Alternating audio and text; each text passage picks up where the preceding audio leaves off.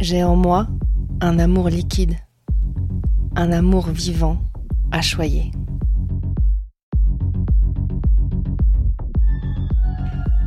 J'en ai parlé une fois à une sage-femme, lors de ma rééducation périnéale, mais elle voyait pas de quoi je voulais parler. Ce jour-là, moi si contrôlante dans ma vie, je me suis abandonnée. J'ai lâché prise.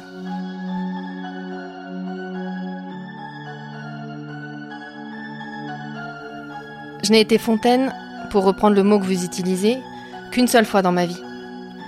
Je n'ai jamais osé recommencer, tant j'ai eu peur que mon sexe éclate.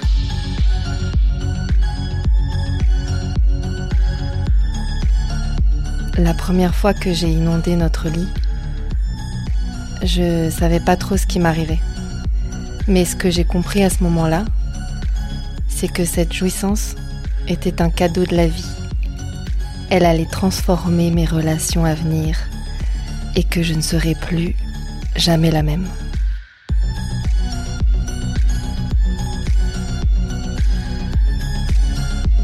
Comment voulez-vous que je puisse parler de ça à quelqu'un sensé sans risquer de passer pour une personne dérangée?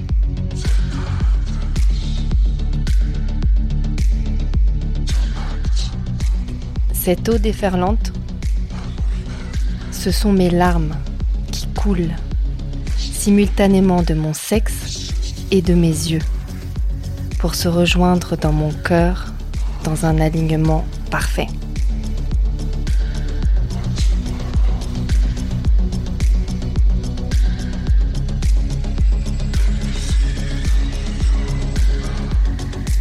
J'avais les yeux fermés et j'ai vu une myriade de paillettes orangées scintiller autour de mon vagin.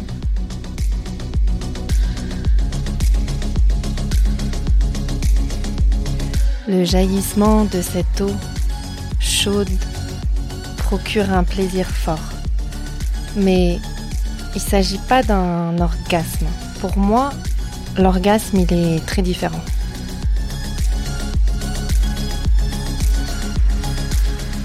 Aujourd'hui, je suis plus attentive à mon flux, plus à l'écoute de mon vagin. Jusqu'alors, je le gardais tout au fond de moi, apeuré, comme un petit animal craintif. J'ai appris à le pousser, à le faire venir tout au bord, à lui montrer la lumière. Je crois que c'est ça la clé de mes inondations la qualité d'une présence à moi seule, offerte et pleinement acceptée.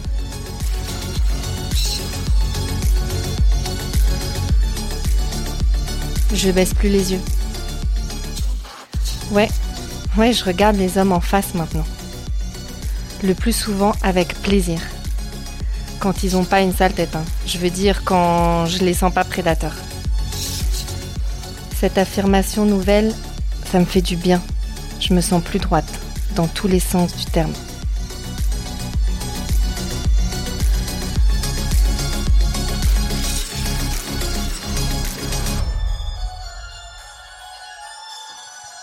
Témoignage, extrait du livre de Jacques Salomé, L'effet source, le dernier tabou de la sexualité féminine. Bla bla bla. Un petit coup de douchette sur la minute. Ferme la porte à la pouki dans le side. Sur Radio Juno. Bienvenue dans l'émission 10 de la radio libre de Vivi, la dernière de la saison. Et autant vous dire qu'on va vous régaler ce soir. Alors déjà avec une intro digne d'un podcast de ouf, avec la voix de Aline de Magaviva qui est ici dans les studios, sur un morceau qui s'appelle Closer et c'est un remix de Crash Massive, Chloé et D-O-L-D-O. Alors grave désolé pour la prononciation. Au programme et à l'honneur, ce soir, l'éjaculation dite féminine ou la prostate des personnes à vulve. On va explorer et apprendre sur nos corps. On est en 2022 et dites-vous que c'est une émission pirate ou sorcière tellement les savoirs qu'on va aborder ici sont écrits certes, mais cachés aux yeux du plus grand nombre. C'est la numéro 10 de la saison, la last one avant que les juilletistes croisent les Aoussiens et je ne pouvais pas vous laisser partir en colonie de vacances sans que vous sachiez ce qui va suivre. Déjà parce que c'est l'été, c'est la bonne saison pour éjaculer pleinement si vous en avez envie. Les draps, les matelas, ça sèche vite. Et c'est aussi le moment de jouir dans la nature. Je vous assure, c'est pratique. Alors, moi, il y a, bien longtemps, quand j'avais 25 euh, ans, j'ai cru que je m'étais pissé dessus pendant un orgasme de ouf. Lors d'une soirée euh, du Beaujolais nouveau, un peu trop nouveau, j'étais fin saoul et l'alcool ayant fait tomber tout mon self-control, je suis partie sur la stratosphère de la jouissance, mais de la jouissance à grandes eaux. Alors comment euh, Un mec inconnu, ses doigts dans mon vagin, surexcité, et c'est en moins de deux minutes, il me semble, qu'à l'époque, coule ce liquide entre mes jambes en grande quantité. La gênance Le mec hallucine considère que je me suis pissé dessus, alors euh, je vous laisse un tout petit peu imaginer l'ambiance. Heureusement, l'alcool a bon dos. Moi, je rentre chez moi trempé, ouais, parce que j'avais encore mes amis. Et le lendemain, je décrète que l'alcool, ça crée de l'incontinence. Et hop, affaire réglée. On n'en parle plus, on met ça sous le tapis. Deux, trois années passent et je rencontre Clément. Arrive le moment où on sexe ensemble et bam, ça recommence. Sauf que cette fois, Clément sait ce qui se passe et il m'explique. Alors, j'ai pas de souvenir précis de cette scène, mais je sais qu'après, plus jamais je me suis retenue d'éjaculer. Croyez-moi, ça me fout les ovaires en l'air que ça vienne de la part d'un mec cis hétéro, mais la vérité c'est que pour moi, grâce à cette rencontre, j'ai pu vivre une éjaculation décomplexée pour la suite. J'ai recroisé l'autre type de la soirée du Beaujolais nouveau, genre 3-4 ans après, et, je suis allée le voir direct, hein, sans détour, et je lui ai dit euh, Tu te souviens de moi? Alors il se souvenait bien de moi. Je voulais juste te dire, hein, mais je me suis jamais pissé dessus, en fait je suis fontaine, ok? Et aujourd'hui, si c'était à refaire, vous savez ce que je lui dirais? Je lui dirais Eh, moi aussi j'ai une prostate, et j'ai moins peur de la stimuler que toi, ok Alors ce soir, pour qu'aucune personne ne s'empêche d'éjaculer, et au-delà de ça, pour que ce savoir ne soit pas réservé qu'à une certaine partie de personnes, je déclare ouverte les deux heures pour tout savoir sur l'éjaculation dite, ouvrez les guillemets, féminine, fermez les guillemets, et niquer le tabou. Bienvenue sur la radio libre de Vivi. Les mecs, je pense qu'ils ont moins peur de la femme fontaine que de se prendre des doigts dans le cul. Sur Radio Juno. Alors, avec moi en live et depuis les studios, Aline de Maga Viva. Bonjour Aline. Eh, salut tout le monde. Bienvenue alors pour aborder tout ça, il y aura deux grandes parties. Une première sur le partage d'expérience et une deuxième où on va aller parler concrètement de ce que c'est. J'appellerai dans un premier temps au micro Justine qui viendra nous partager dans le concret son expérience d'éjaculation, puis Clément, homme cis hétéro qui aura un autre regard. On continuera avec Rosario, animatrice d'atelier de Squirt et on finira avec Marie Cust, sexologue. Avant toute chose, point vocabulaire. Squirt en anglais veut dire petit jet qui sort d'un endroit. Tout au long de cette émission, pour moi, éjaculation, squirt, euh, femme fontaine si ça doit arriver, parleront de la même manifestation du corps. Mes invités viendront sûrement amener du détail là-dedans. Que vous soyez cisgenre, non-binaire, trans, cette émission est pour toutes et tous. Et même si le sexe n'est pas votre truc, je vous invite à y voir un acte citoyen et rebelle de votre part à apprendre sur ces sujets-là. Il y a une tradition dans cette émission, à laquelle on n'échappera pas aujourd'hui. Le portrait de notre invité, je l'appelle.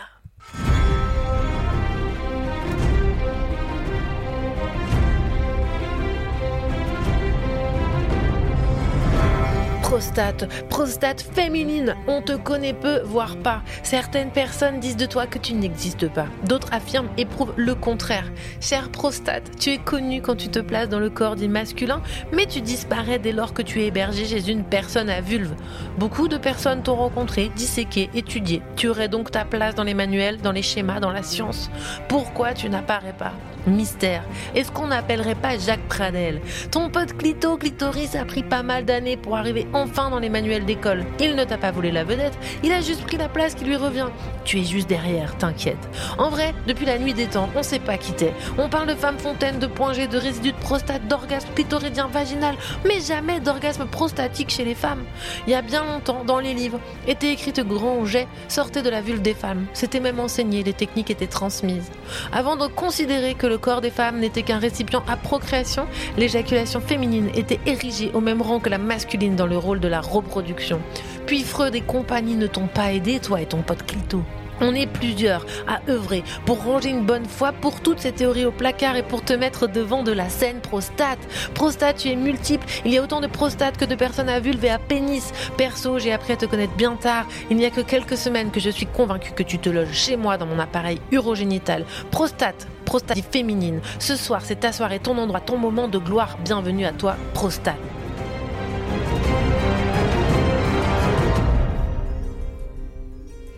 Alors, euh, pour cette émission, déjà, bienvenue Prostate. Pour cette émission, j'ai lu le livre Fontaine de Stéphanie Erdel, 48 ans berlinoise. J'ai échangé avec elle un peu, merci les réseaux sociaux, et j'aurais adoré qu'elle vienne euh, ici, mais euh, barrière de la langue. Et la radio libre en allemand, c'est encore pas pour tout de suite. Alors, voilà d'où je sors mon savoir dans ce portrait de Game of Thrones. Alors, Stéphanie, elle a pris plus de 10 ans pour écrire et recueillir des textes, des études, des sources à propos de l'éjaculation féminine. Elle retrace tout ça sur une période de 2200 ans. Autant vous dire qu'elle nous transmet bien sa colère de voir comment de si nombreuses connaissances avaient été acquises, oubliées et très activement refoulées.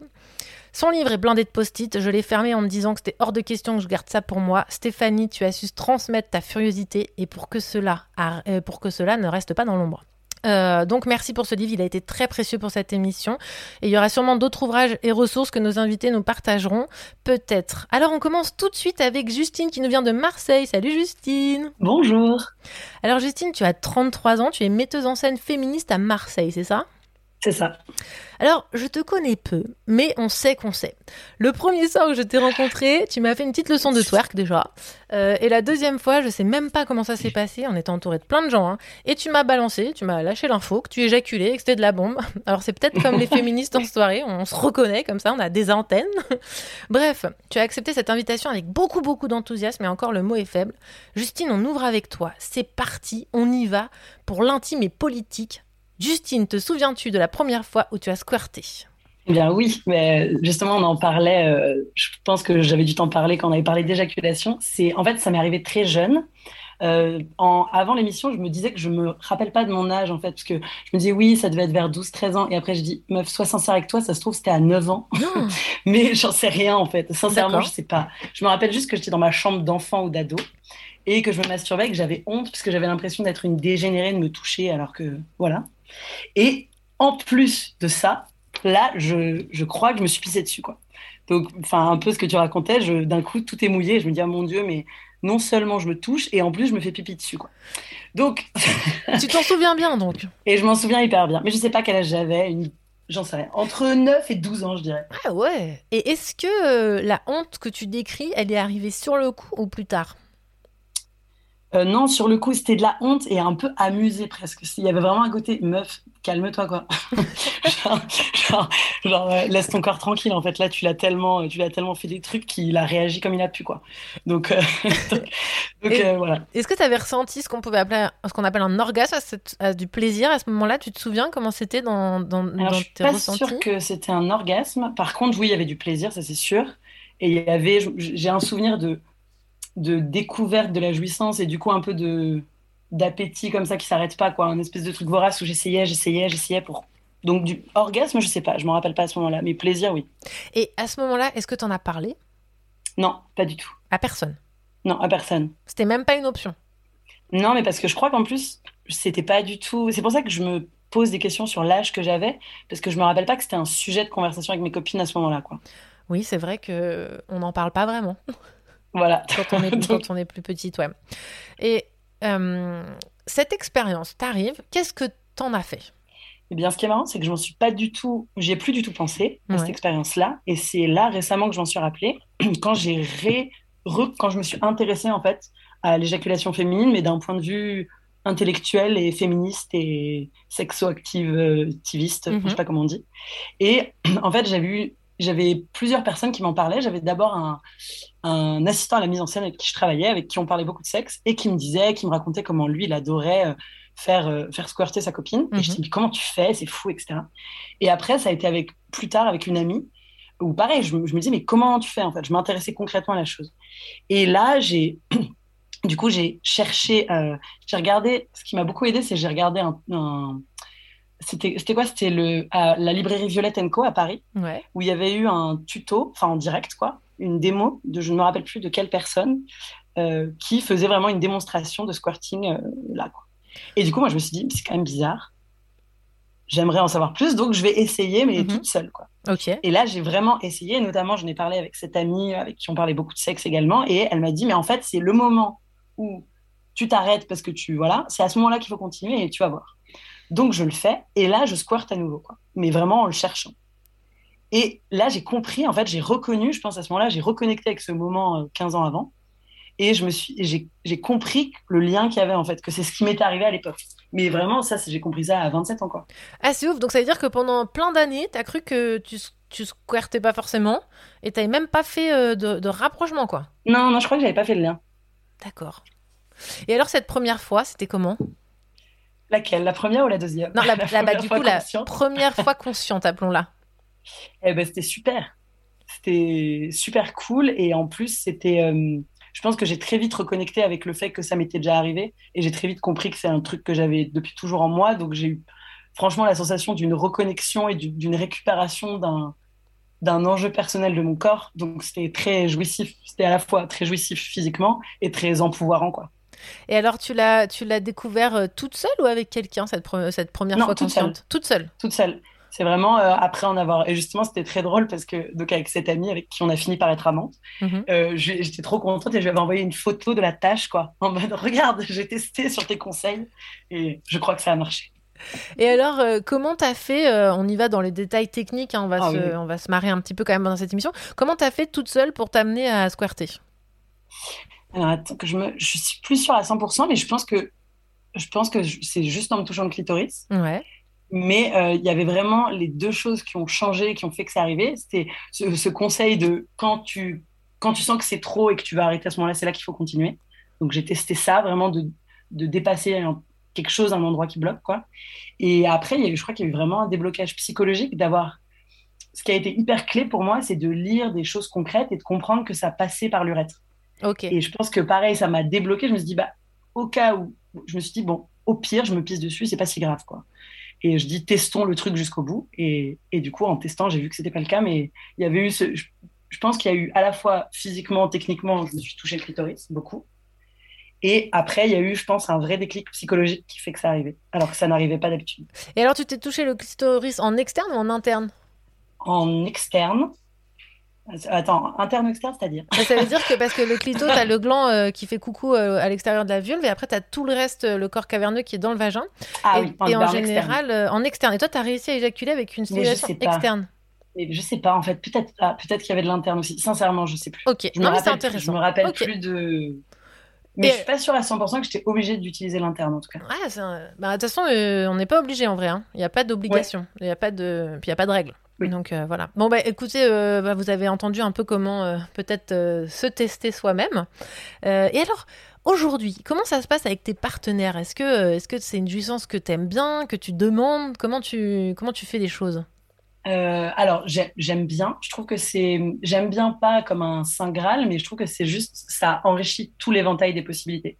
Donc c'est quelque chose que j'aime bien, pas plus ou moins que d'autres choses, mais que je trouve très chouette. Donc ça dépend des moments.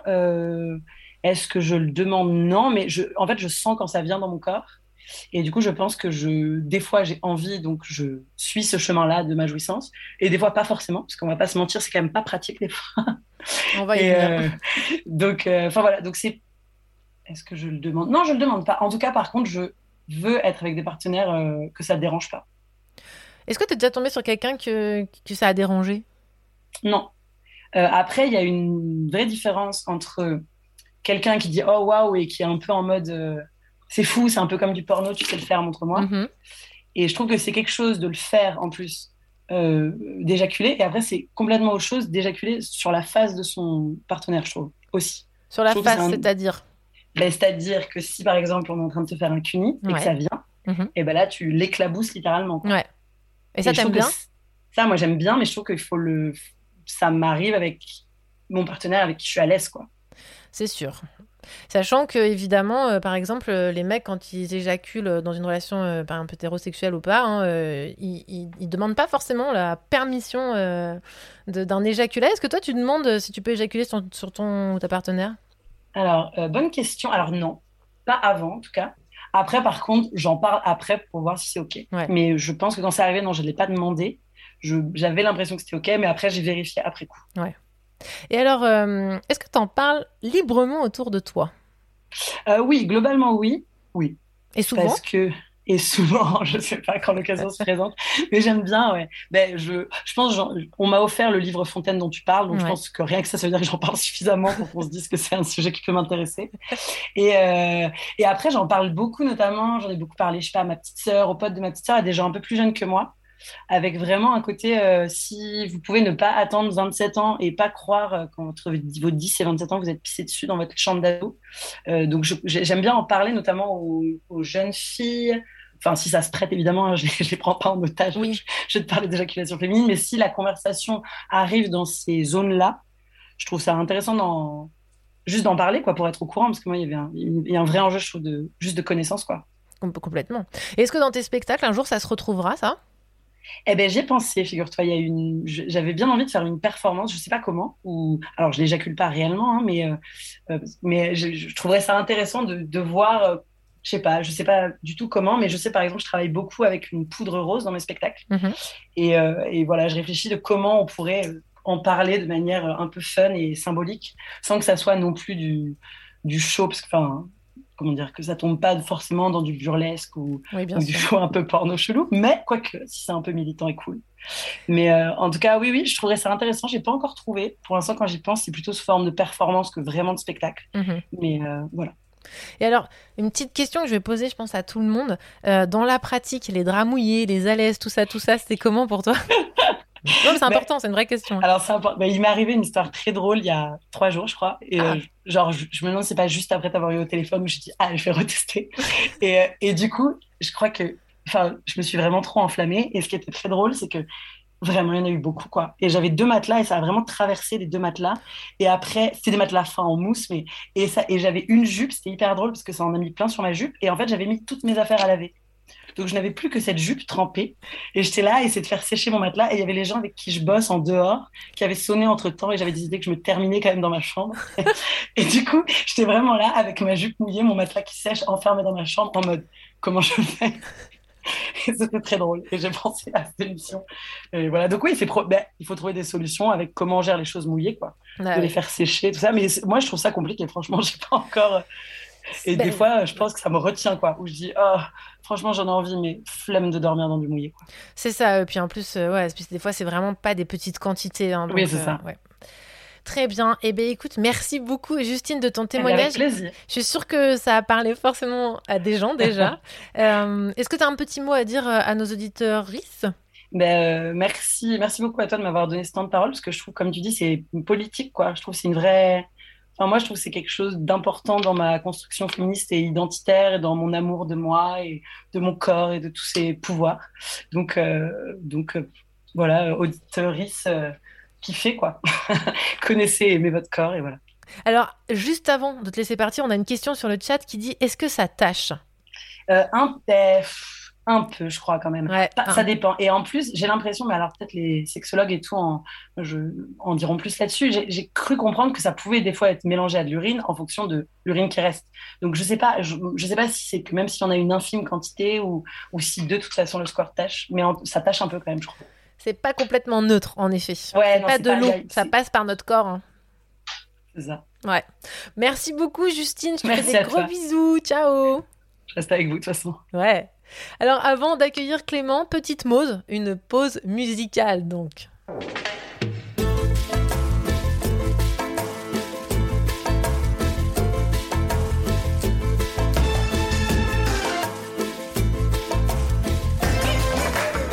Je me réveille avec contrat, je branche la cafetière électrique, je me rue dans la salle de bain et je deviens paralytique. Sous la douche, un éléphant qui me regarde tendrement. Je balbutie en rougissant, d'un air gaga probablement. Mais comment donc êtes-vous entré puisque la porte était fermée? Il me sourit et il me dit T'occupe pas, donne-moi du nougat. T'occupe pas, donne-moi du nougat.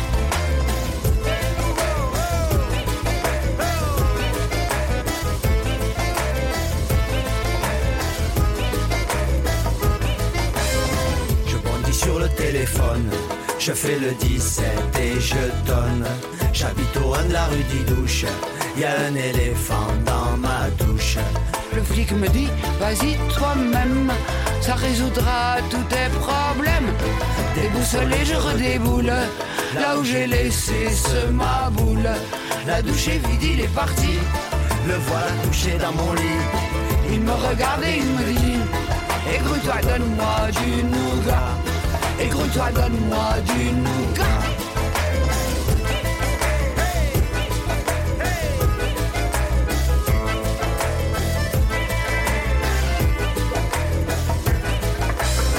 Je dis je vais vous en chercher, c'est dans la cuisine à côté. J'y vais et puis je change de cap. J'enfile un manteau et une cape. Pour recouvrir ma nudité, et je m'enfuis dans l'escalier. Je traverse la ville à pied, en cavalant comme une damnée. J'arrive enfin chez un copain qui va m'accueillir dans son sein. Il ouvre la porte et il me dit Assieds-toi, donne-moi du nougat. Assieds-toi, donne-moi du nougat.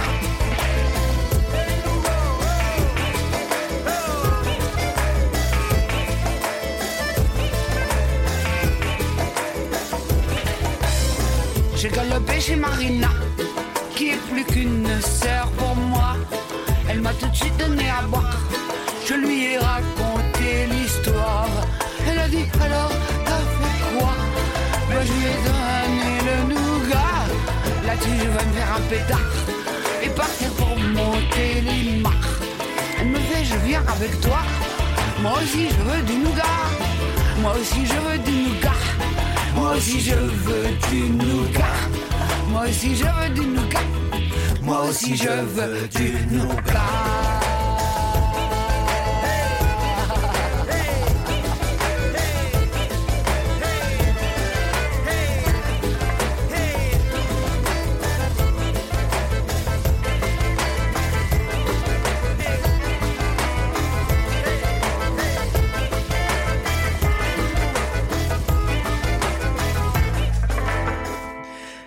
Quand même obligée de mettre à l'honneur Brigitte Fontaine. Alors, aucun rapport à part le nom et le nougat de Montélimar. Ouais, c'est facile. Euh, et c'est un titre avec euh, Mousse et Hakim. Alors, j'appelle tout de suite au micro Clément, celui dont je vous ai parlé dans l'intro. Alors, je vais la jouer tout de suite euh, transparente. J'ai longuement hésité euh, à donner la parole à un homme cisgenre hétéro dans dans mon émission. Alors, euh, il me paraissait intéressant d'entendre comment le porno peut éduquer sexuellement, entre guillemets, euh, et comment le savoir sur nos corps peuvent, dans certaines situations, appartenir à l'autre. Donc euh, Justine, elle a découvert ça toute seule et en parlant avec une amie.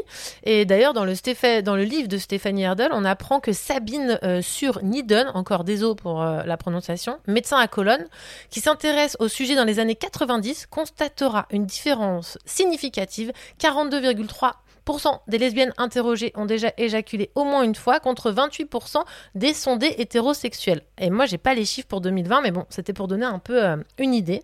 Alors, concernant Clément, euh, je suis autant pour les espaces de mixité choisis que je suis pour le dialogue en mixité aussi. Coucou méga surprise, je suis pleine de contradictions. Alors euh, oui, les hommes cis ont des privilèges de ouf, mais ce soir, c'est moi qui vais offrir consciemment le privilège de la parole à un homme cisgenre, et peut-être que cela inspirera d'autres hommes, et donc découlera indirectement sur la santé sexuelle des personnes à vulve avec qui ils vont relationner. Je n'oublie donc jamais mon but, la libération et l'émancipation de toutes et toutes, toutes et tous, peu importe les moyens et les canaux. Bienvenue Clément. Salut, tout va bien? Bah ça va, tranquille? Bah oui. Alors, ouais, ouais, ouais. Bah, merci, merci pour l'invite. hein. bah écoute, merci à Euh, toi d'être Je venu. suis tout à fait d'accord avec toi sur le sujet. Euh, voilà, Mais, merci. mais c'est cool que tu, que tu viennes en parler avec authenticité parce que je trouve que c'est important d'entendre un peu ce discours-là aussi. Euh, donc on va commencer direct, Clément. Comment as-tu appris Mhm. que les femmes pouvaient éjaculer? Eh ben, comme tu l'as si bien dit, euh, par le porno. Par le porno, par des vidéos. Et t'avais quel âge à peu près? Je- bah, allez, on va dire que je parle d'un temps où on sortait de la VHS, quand même. bon, même si je suis pas si vieux que ça, euh, Internet venait de commencer. euh, les échanges de vidéos, c'était plus par euh, par fichier, par clé USB ou ce genre de choses. Euh, tu, tu vois le 56K qui rame Ouais. à mort. Donc c'était un peu ça l'idée. Euh, et en fait, euh, je crois, je sais plus exactement, on va dire bien avant, bien avant mes 18 ans, Mhm. euh, je suis tombé sur une vidéo où en fait, bah ouais, euh, une nana a éjaculé et euh, ça, c'est une vidéo qui était très courte, je crois, à l'époque. Et en fait, euh, j'ai juste trouvé ça euh, dingue. Je trouvais ça trop cool, en fait, parce qu'elle prenait son pied aussi. Ok. Et, euh, et voilà. Donc en fait, je suis tombé là-dessus et euh, j'ai kiffé. Après, c'était pas, euh, bah, ça manquait d'informations quoi. C'est-à-dire euh, bah, en gros, honnêtement, c'est pareil. J'ai bien cru comprendre qu'au départ, c'était euh, c'était de la piste ou quelque chose comme ça, mais je sais pas, je chantais un, je chantais un truc qui, euh, qui était bien différent. Et, et en gros, bah, par curiosité, j'ai essayé de me renseigner un peu. Alors, tu t'es renseigné comment à l'époque? Bah, écoute, euh, à part les encyclopédies, euh, c'était pas vraiment le sujet. Euh, en fait, mine de rien, en discutant un peu autour de moi, bah, avec des copains de l'école, je pense, enfin de l'école du collège, pardon. Ouais. On avait plus d'infos sur comment récupérer d'autres vidéos et tout. Et en fait, euh, via là-dessus, après, il y a eu, il y a eu un peu plus de, de- d'infos sur Internet. Il y a eu, il y a eu des chats, des, des trucs comme ça. Et, euh, Et je c'était suis essentiellement bah, un truc dont tu parlais avec les hommes autour de toi? Ouais, ouais, ouais. Bah, pff, surtout quand t'es, euh, quand t'es ado ou, euh, ou euh, tu sors de l'adolescence, euh, que t'es un peu timide. euh, c'est pas le genre de conversation que tu peux avoir facilement avec des nanas. Au self? Euh, Le midi? par exemple. Donc ouais, déjà même avec euh, avec tes potes, euh, tu, tu vois, tu auras déjà affaire à des clichés ou euh, ouais, c'est de la piste, tout ça. Donc euh, Ouais. à l'époque, c'était assez compliqué. Et euh, bah honnêtement, euh, Internet et euh, un peu plus le, le, le, le porno, on va dire, Mm. euh, m'a aidé dans un premier temps. Et puis après, euh, après, je suis allé voir des sites un peu plus sérieux. Euh, Mais alors, voilà. comment ça s'est passé concrètement la première fois où tu as pu euh, expérimenter ça donc avec euh, une partenaire? Alors, ouais, je m'en souviens, mais assez précisément, je sais que c'était pas, euh, bah, c'était pas du tout le porno, hein. C'était pas genre euh, grosse fontaine et tout ça, parce que euh, qu'on pouvait voir à l'époque sur des, des trucs un peu, un peu trop hardcore, on va dire. Enfin, je sais pas. Mhm. Euh, en gros, euh, on faisait du sexe avec une nana et euh, j'étais chez un pote, je me souviens. Ouais. Et en fait, on s'est retrouvés, euh, voilà, on a pris notre pied tous les deux, et en fait, euh, à la fin, à un moment donné, euh, elle, elle s'écarte, et en fait, je vois le drap mais trempé, quoi. Et, euh, et en fait, je me souviens, euh, pour le coup, bon, j'étais jeune, euh, la première réaction que j'ai eue, un peu comme euh, un peu comme Justine avec euh, avec la photo, moi, c'était plus en réel. En fait, vu que j'étais chez mon pote, euh, j'ai pris le drap, je suis allé voir mon pote, et je lui ai dit putain, regarde, c'est ouf et tout, elle a squirté et tout, c'était malade. Enfin bref, c'était Ouais, et comme un gamin, quoi. Bah comme ouais. un gamin, euh, voilà, un sale gosse, exactement. Et t'en avais parlé avec Et, elle euh, ou pas à l'époque ou- Pas du tout. Alors, honnêtement, même parler, à l'époque, euh, je me semble qu'elle était suédoise, elle parlait pas un mot de français, moi Ah je parlais pas un mot d'anglais. Ah. Donc, euh, honnêtement, pour le coup, ma première fois, ça a pas du tout été, euh, comment dire, euh, voilà, on n'a pas du tout parlé de ça. euh, on a kiffé. Il n'y a pas eu de gêne Mhm. particulière. En tout cas, moi de mon côté, pas du tout. Elle, je ne pense pas parce que on a remis ça après. Ok. Mais euh, mais voilà, c'était c'était euh, la, la, la première fois euh, gamin, on va dire. Bah complètement. Non mais c'est ça que je trouve ça intéressant dans ton discours, c'est euh, que je trouve intéressant si je parle bien, c'est que c'est qu'en fait euh, dans un premier temps euh, il y a cette euh, cette pas injonction mais cette envie de faire squirter ta partenaire et en même temps d'être tellement fier d'aller voir ton pote et de dire ouais elle a squirté, elle a squirté. Enfin c'est un peu ambigu, tu vois ce que je veux dire?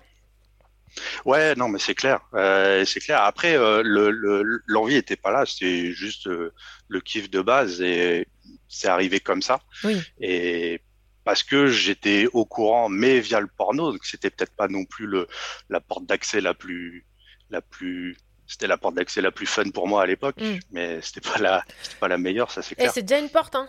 C'est mieux qu'un mur. Exactement, c'est ça. C'est toujours mieux. Et alors, est-ce qu'il t'arrive de tomber sur euh, des personnes qui savent pas ce qui leur arrive? Quand, quand elles éjaculent, par exemple. Ouais. Ouais, ouais, ouais, c'est déjà arrivé. ben, plus, plutôt dans le sens où lâcher prise. voilà, un peu comme, un peu comme ton histoire avec, avec un petit peu trop de, de rouge. Mm-hmm. bah voilà, on rentre une histoire d'un soir, on va dire. Et en fait, ouais, il y a eu, il y a eu des nanas qui, qui ont éjaculé. Et après, je sais pas si j'ai eu un peu de chance ou pas, mais en tout cas, c'est toujours plutôt vachement bien passé. Euh, il n'y a pas eu de mauvaises surprises. Elles étaient pas au courant. Euh, mais par contre, euh, bah, elles, ont, elles ont kiffé. Et après, quand elles sont pas au courant, du coup, tu leur en parles, vous en parlez, ça se passe comment? Alors, il y a eu un peu de tout. On va dire certains où j'en parlais directement parce que voilà, elles aimaient bien, mais elles trouvaient ça un peu étonnant. après, c'était plutôt du genre, j'avais l'impression qu'il y avait déjà un peu euh, une, euh, une base. On va dire potentiellement, si ça se trouve, mais ça, je ne suis pas allé euh, jusque-là, peut-être qu'elle connaissait déjà via, via d'autres canaux, via, via peut-être le porno ou autre chose. C'est possible. Mais bah, c'est possible. Mais après, voilà. Mais c'était plus dans l'étonnement qu'autre chose. Donc, mais après, enfin, vous arriviez à créer une relation euh, de confiance pour que ça puisse euh, se reproduire, kiffer, euh, remettre ça, quoi. Ouais, pour certaines, ouais. pour certaines. On va dire, je sais pas non plus, je pas une liste de dingue, hein, faut pas déconner non plus. Non, mais, mais, voilà. oui, oui, il y en a une autre qui était parfaitement à l'aise en discutant un tout petit peu. bah, on s'est dit, allez, pourquoi pas, on remet ça, quoi. Euh, on investit dans les alaises et c'est parti. oui, parce que voilà, parlons-en. Donc dans la pratique, les draps mouillés, les alaises, euh, c'est comment pour toi? Euh, Ça a été l'enfer pendant un moment, surtout quand tu as un parquet en fait. Non, mais soyons clairs. Non, mais faut, parce que peut-être les gens, les personnes qui nous écoutent savent pas qu'en fait, ça peut être des quantités qui peuvent aller jusqu'à 70 centilitres, hein, voire, voire, franchement. Donc, imaginez ça sur votre parquet. Nous, on a déjà fait. Enfin, moi, j'ai déjà mesuré. C'est presque un grand verre Ikea d'eau. Hein. Donc, vous voyez, vous mettez ça sur votre parquet. Euh, c'est quand même, c'est quand même un truc. Alors, vas-y, je t'ai coupé, mais donc toi, comment ça se passe? Non, mais bah écoute, euh, soit euh, je suis, on est tous au courant et dans ces cas-là, on prépare un peu, on va dire euh, une serviette, des alaises et puis voilà. Et soit je suis pas et puis c'est la surprise quoi. Tant pis, c'est pas grave. J'ai déjà jeté un futon et puis c'est fait quoi. Ah oui. bah en même temps c'est naturel. oui exactement. Non mais voilà après, bah, comme tout, il hein, faut avoir l'esprit ouvert. Bien sûr. Alors, euh, je vois sur le chat qu'il y en a qui s'interrogent sur euh, si c'est stocké dans la, vessie et tout. On va y arriver, hein. vous inquiétez pas. Pour l'instant, on est plutôt dans, la partie de l'expérience et de comment euh, de commencer. Mais évidemment qu'on va aller décortiquer ce qui se passe dans notre corps dans ces moments-là. alors, est-ce qu'aujourd'hui, Clément, c'est un but de faire éjaculer tes partenaires? Pas du tout. en fait, ça très vite, on va dire. Euh, ça n'a pas non plus été un but parce que euh, au départ, étant un peu plus jeune, euh, j'étais plus dans l'esprit de dire oh, j'ai envie de faire kiffer la nana, il faut absolument que je sois performant et donc là j'ai un moyen parfois assez ultime pour dire oh, putain trop bien, elle a joui et tout et c'était extraordinaire. Après, par expérience, je sais que ben, dans une relation plus intime, euh, par erreur, j'ai pu au début être un petit peu trop pressant, euh, peut-être un peu trop de pression sur le sujet, en voulant, même en essayant d'être un petit peu, euh, comment dire, pédagogue, si je mhm. puis dire ça comme ça. Euh, essayer de discuter vraiment dans le sujet, envoyer des liens. Euh, ah oui, d'accord. Oui, c'est m'est arrivé. Mais, non, mais il n'y a pas de souci. Tu... En fait, c'était une invitation, tu voulais absolument que, la... que ta partenaire jouisse, c'est ça? Enfin, éjacule. Ouais. D'accord. Ouais, voilà, c'est un peu ça. Et, euh, et, en fait, bon, bah, ça n'a pas, pas été concluant. Bah oui, si normal. ça bah comme ça. ça c'est trop, euh, trop de pression, euh, un peu ridicule. Mais en même temps, c'est pas bah, grave. Voilà, tu vois, je veux dire, ouais, c'est bien que tu dis ça. Je trouve ça cool que tu partages ça parce qu'en fait, on fait tous des erreurs comme ça. Enfin, je veux dire, on n'est pas parfait, quoi. Je veux dire, on essaye, des fois, on fout la pression aux gens, et puis en fait, on déconne, quoi, un peu. Voilà. Et puis petit à petit, en fait, j'ai appris que, que bah, parfois c'était pas juste la fontaine de ouf. Mhm. Ça peut être juste un petit jet, ça peut être euh, juste rien du tout. Ça peut être. Et en fait, euh, ben, je pense que il y aura d'autres personnes ici présentes pour dire euh, mieux que moi ça. Euh, pour moi, toutes les nanas sont fontaines entre guillemets, Euh, mais à chacun son niveau, quoi. Oui, Donc je sachant me suis, plus, euh, ah, voilà. je me permets juste de dire que l'éjaculation peut être Ouais. interne. hein. Voilà, donc euh, elle peut ne pas se voir, elle peut euh, être rétro, euh, rétro-futuriste. Je sais pas pourquoi je dis ça, mais en tout cas, elle peut être rétroactive. non, mais je, je, elle est je vois. voilà. Ouais.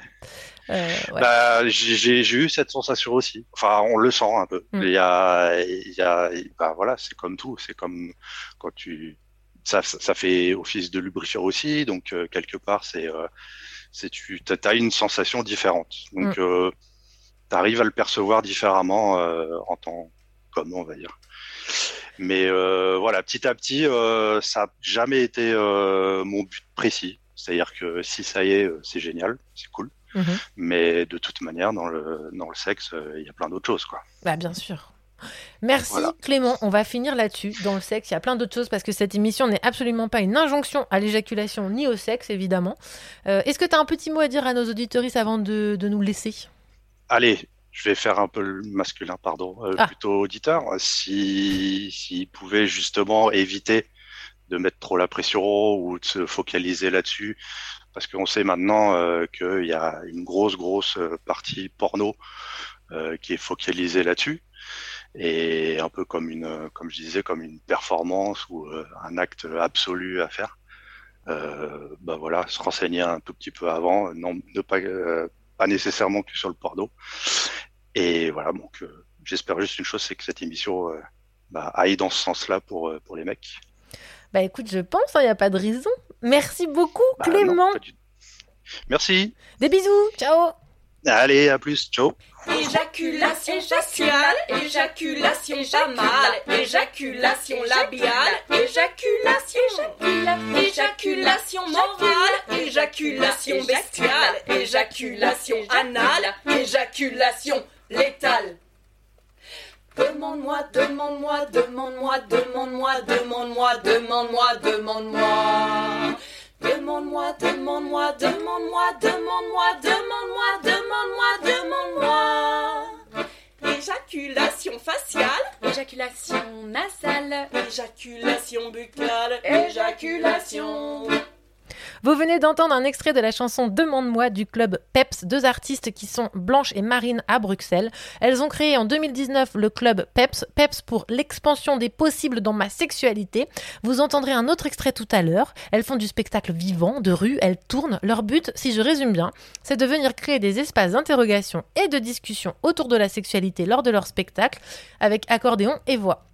Retrouvez-les et cherchez leur date sur Facebook ou Insta, le club PEPS P-E-P-S.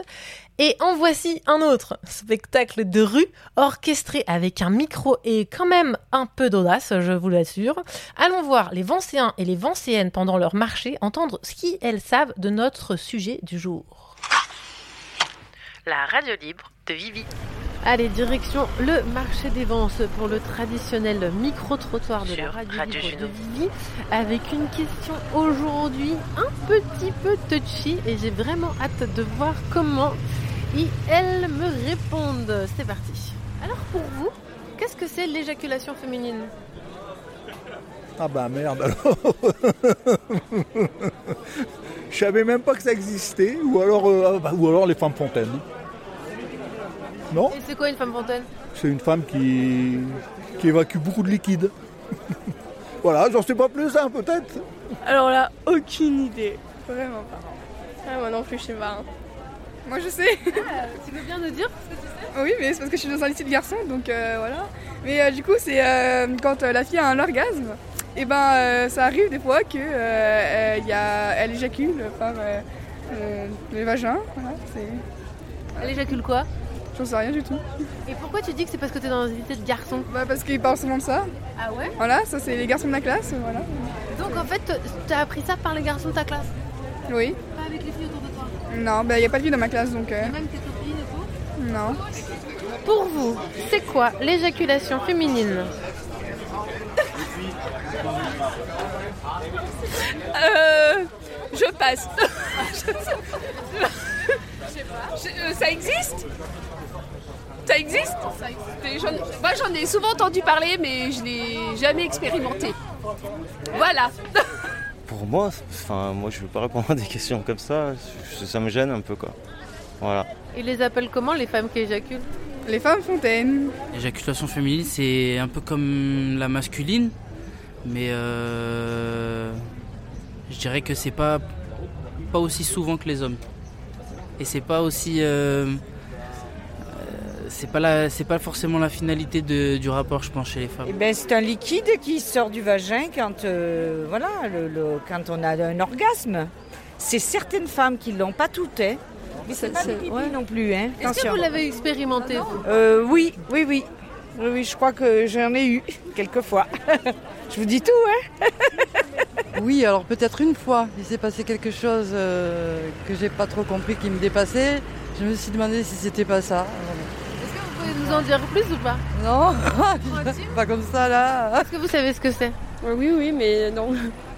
On n'en a jamais parlé. euh, C'est bien la première fois qu'on en parle. Alors je suis avec trois filles, c'est ça? De 14 ans. Et je vais leur poser cette question. Pour vous, c'est quoi l'éjaculation féminine? Bah, c'est quelque chose qui sort d'en bas. Euh, bah, quand la femme elle est excitée, je sais pas, quand elle est satisfaite. Euh, bah, c'est un liquide qui doit sortir euh, de.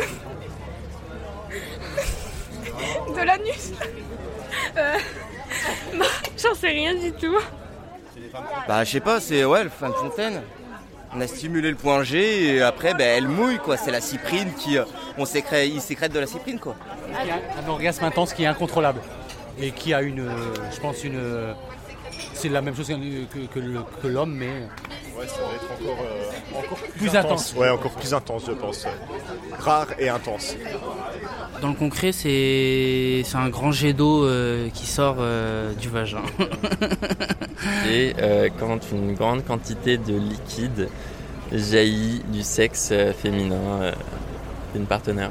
Pour moi, c'est pas. euh, je pense pas que ce soit un, un but à atteindre. C'est une finalité ou non, en fait. euh, voilà. Euh, tout ça pour moi c'était tabou quoi.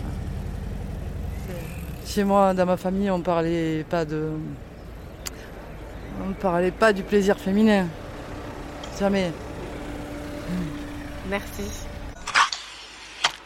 Voilà le micro-trottoir légendaire au marché des Vents. Alors on accueille bientôt Rosario en direct depuis Bruxelles et c'est grâce à Aline ici présente que j'ai pu faire cette chouette rencontre. Alors euh, Rosario et son accent. Oui, elle n'a pas l'accent France Inter parisien, accent que elle a un accent que je trouve chantant et surtout qui a complètement sa place sur les ondes radio. Peut-être que ça vous demandera de tendre l'oreille ou pas. En tout cas, je considère que ça ne doit pas être une barrière au dialogue ce soir. Bienvenue Rosario. Merci. Alors Rosario, en quelques mots, est-ce que tu peux nous, nous, nous raconter ton parcours? Oui, alors mon parcours, eh, je réfléchissais aujourd'hui. En fait, j'ai commencé par un parcours artistique, mais j'étais beaucoup très intéressée dans le corps. Donc, j'ai fait beaucoup de danse, d'expression corporelle et tout. Ensuite, je suis passée pour le théâtre. Et finalement, et, et moi, je t'avais dit que j'allais pas parler de ça, mais je trouve ça important, en fait, finalement. Et, finalement, j'ai fini pour faire de la post-pornographie et des performances, ouais, des performances sur scène sur laquelle je squirt. Ok. Et, j'ai fait aussi des ateliers de squirt. Du coup, voilà, c'est un peu pour ça que j'ai été invitée. Très bien. Voilà. Et alors, qu'est-ce qui t'a fait changer d'avis? Parce que tu me dis que tu as un peu changé d'avis. Oui, ben, écoute, au début, je trouvais ça, ben, je savais pas si ça avait sa place ici. Et je me disais que peut-être c'était intéressant de garder ça, compartir ma vie privée, mais après, finalement, je, je sais pas. Je trouve ça important d'en parler aujourd'hui et de partager ça avec vous, parce que ça fait aussi partie de mon expérience, en fait. Très bien, Et ça merci parle- beaucoup. De rien. Alors, est-ce que tu veux en parler tout de suite ou tu veux attendre? Attendre quoi hein? Ah, Parce qu'en fait, je vais te demander, parce que du coup, moi, je suis, je suis carrément OK pour que, que tu parles de ça. Je trouve ça génial que, que, ça, que, ça, te, que ça te permette euh, de pouvoir t'exprimer parce que ça fait partie de ton expérience. Donc, je vais te demander comment tu es arrivé à faire des ateliers, donc Square Gineco, et donc des performances? Comment t'en es arrivé là? Oui, ok. Ben, écoute, comme je te disais, je pense que j'étais toujours euh, très intéressée pour le corps, Mhm. et pour tout ce que le corps peut faire. Donc, euh, ouais, au début, ça, ça a été comme en recherche, je sais pas, del- du corps comme un endroit d'expérimentation et tout. Et ensuite, je me suis rendu compte que ça avait un potentiel politique très, très fort. Donc, euh, ouais, c'est un peu comme ça que j'ai commencé euh, à faire ces ateliers qui ont un but euh, ouais, politique de réappropriation du corps. Et, et surtout, ouais, par des personnes de minories sexuelles ou de genre, ou de femmes Mhm. aussi. Et voilà. Donc, c'est comme ça que j'ai commencé. Ça fait à peu près trois ans que je donne ces ateliers-là Ok. et que je fais aussi des performances. Et alors, c'est quoi la différence? Bon, là, euh, moi, je, je fais complètement euh, la meuf qui sait pas, tu vois. C'est quoi la différence entre un atelier et une performance alors? Pour toi Et alors, la performance, c'est c'est un peu mon, mon espace euh, à moi. C'est-à-dire, je monte sur scène et ça va aussi accompagner du théâtre en général et parfois de la musique aussi. Donc, je fais un peu. Ouais, c'est un peu une expérience euh, visuelle pour les gens qui regardent. Et c'est moi qui est sur scène et c'est moi qui je fais du sexe avec des autres personnes ou, ou je me masturbe. Et je montre aussi comment j'éjacule. Et pendant les ateliers, c'est plutôt un espace que j'ouvre pour des autres personnes, eh, en tout cas pour que, pour que des autres personnes viennent découvrir en fait eh, leur prostate, eh, leur éjaculation. Et, et voilà, c'est plus un espace de pactage, c'est beaucoup plus intime. Je pense dans les performances, c'est plus, eh, je sais pas, il y a plus un côté show qui joue dedans. Alors que dans les ateliers, c'est complètement un espace intime qu'on partage eh, ouais, un, un grand max de 15 personnes. Et, et voilà, et on fait un cercle, et on, on parle pas mal, on fait tout ensemble de, de l'éjaculation de la prostate de nos génitaux. Et ensuite, on fait un moment de pratique, voilà, dans lequel on, on partage ça un peu en intime, quoi, mais c'est une intimité collective. Du coup, c'est super beau ce que ça donne. Ah, ça s'entend à ta voix, il y a le sourire qui arrive. Alors, est-ce qu'on on va rentrer un peu dans le concret parce que je les entends qui s'excitent sur le chat et là, pour l'instant, on n'a encore euh, pas mis les, les- les mains dans le, dans le, dans le réel. Euh, est-ce qu'on fait la une- prostate Exactement. Déjà, euh, voilà. Alors parce que déjà, il y a tout un débat autour de est-ce qu'on a une prostate, pas une prostate, nanani, nanana. Alors déjà, toi, concrètement, pour toi, c'est quoi l'éjaculation féminine, prostate, pas prostate, tout ça On t'écoute. Ok, donc d'abord, eh, d'abord dire que pour moi, j'aime pas les mots féminins. En Ok. fait, j'aime pas dire que c'est une éjaculation féminine parce que eh, toutes les personnes, bah, comment dire ça, Eh, les personnages à vulve ne sont pas toutes des femmes. Donc, eh, d'office, eh, nos corps ne sont pas féminins ou masculins. On peut avoir des des différents génitaux, mais en tout cas, toutes les personnes à vulve peuvent éjaculer.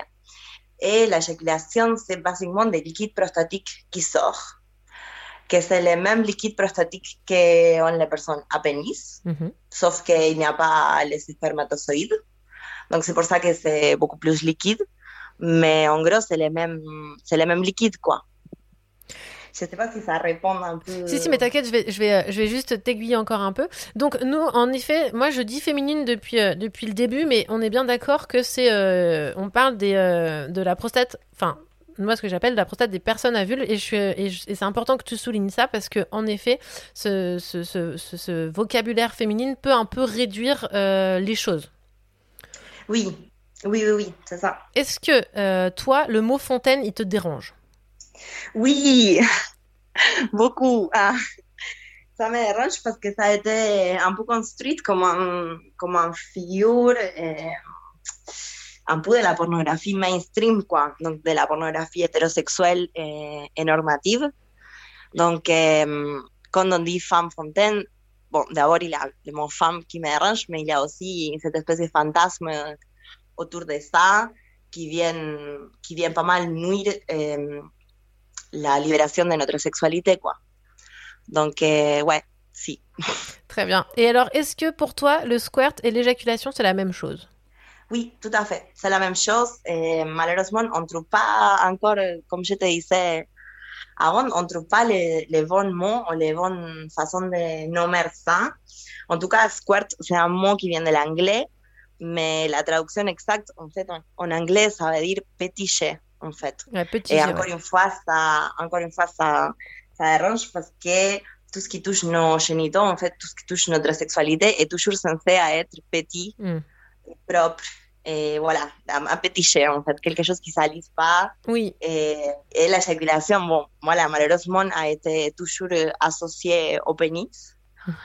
Mais en tout cas, je préfère dire éjaculation de vulve. Et, et voilà, on n'a on n'a pas, on n'a pas encore le bon terme pour ça.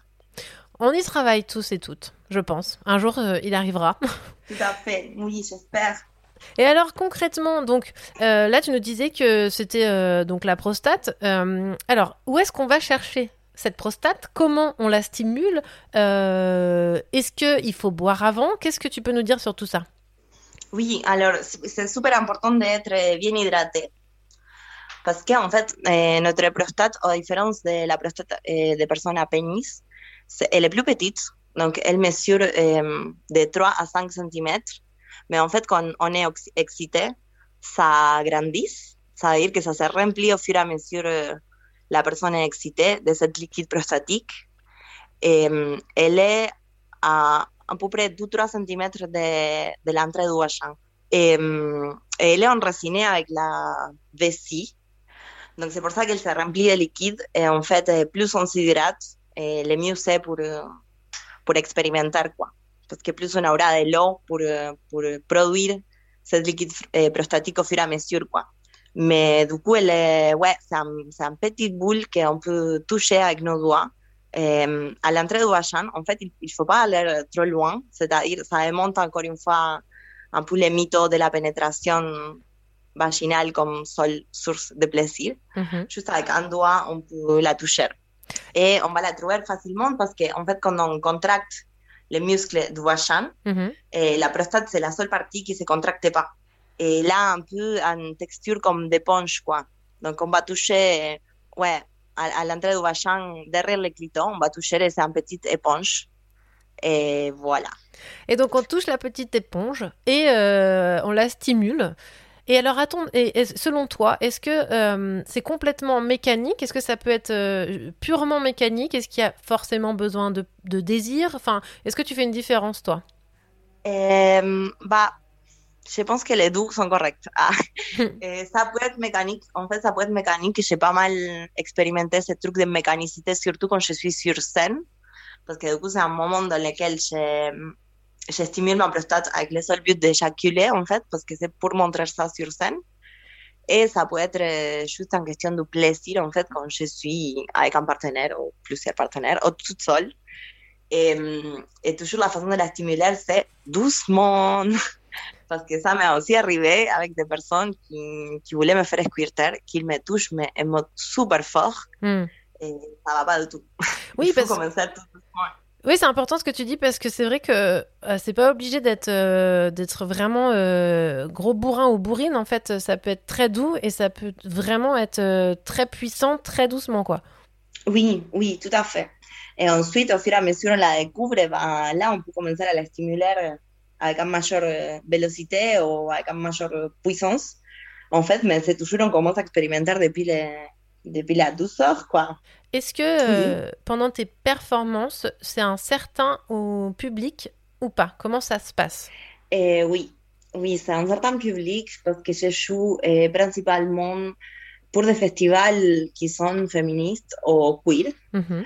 Donc, eh, les personnes qui vont venir voir mes performances, c'est des personnes, entre guillemets, safe, je dirais, ou en tout cas, je ne joue pas pour un public eh, courant, quoi. Mm. Bah, je ne vais pas faire ça dans des endroits, je sais pas, publics, dans un théâtre, dans un endroit ouais, plus ouvert, mais plutôt dans des endroits qui me permettent justement de, de montrer ma sexualité sur scène, que c'est souvent, c'est souvent réservé à, à certaines personnes ou à certaines communautés.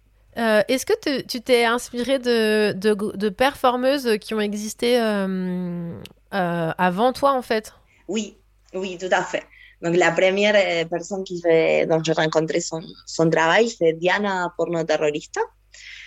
En fait, c'est elle qui a écrit ce bouquin qui Coño Potence. C'est un bouquin qui pour le moment n'existe qu'en espagnol, si je me trompe pas. Peut-être en, en anglais aussi, en français pas en fait, c'est son travail et grâce à bouquin qu'elle que j'ai pu comprendre pourquoi je squirtais, en fait. Que jusqu'à là, j'avais été un peu une squirteuse, comment dire, euh, bah, c'est venu naturellement, en fait, c'est pas quelque chose que je cherchais. Et ensuite, c'est grâce à elle que j'ai pu comprendre pourquoi et que j'ai pu commencer à, à investiguer un peu plus, à me renseigner et aussi à donner des ateliers, parce que c'est la première personne que j'ai connue qui a fait ces ateliers-là. Est-ce que tu avais fait un atelier avec elle? Eh ben non. Je ne l'ai jamais rencontré, en fait. Je ne l'ai jamais rencontré en personne. Eh, au moment où je venais en Europe, je pense qu'elle partait en Amérique latine. Et malheureusement, on ne s'est jamais croisé. Mais bon, voilà, c'est un peu son travail qui m'a énormément inspiré et qui m'a donné aussi les outils et les connaissances nécessaires pour, pour commencer cet atelier-là. Euh, Rosario, on va faire une petite pause musicale et on se retrouve tout de suite après pour continuer. Euh, alors, je, je- vous laisse euh, relire les paroles et regarder le clip. Moi, j'ai pas d'avis, hein. je partage. Votre esprit critique fera le reste, mais il faut juste regarder les premières images. I said certified free, seven days a week. Wet ass pussy, make that pull out get weak. With a bucket and a mop with this wet ass pussy. Give me everything you got with this wet ass pussy. Beat it up, nigga, catch a charge. Extra large and extra hard. Put this pussy right in your face. Swipe your nose like a credit card. Hop on top, I wanna ride.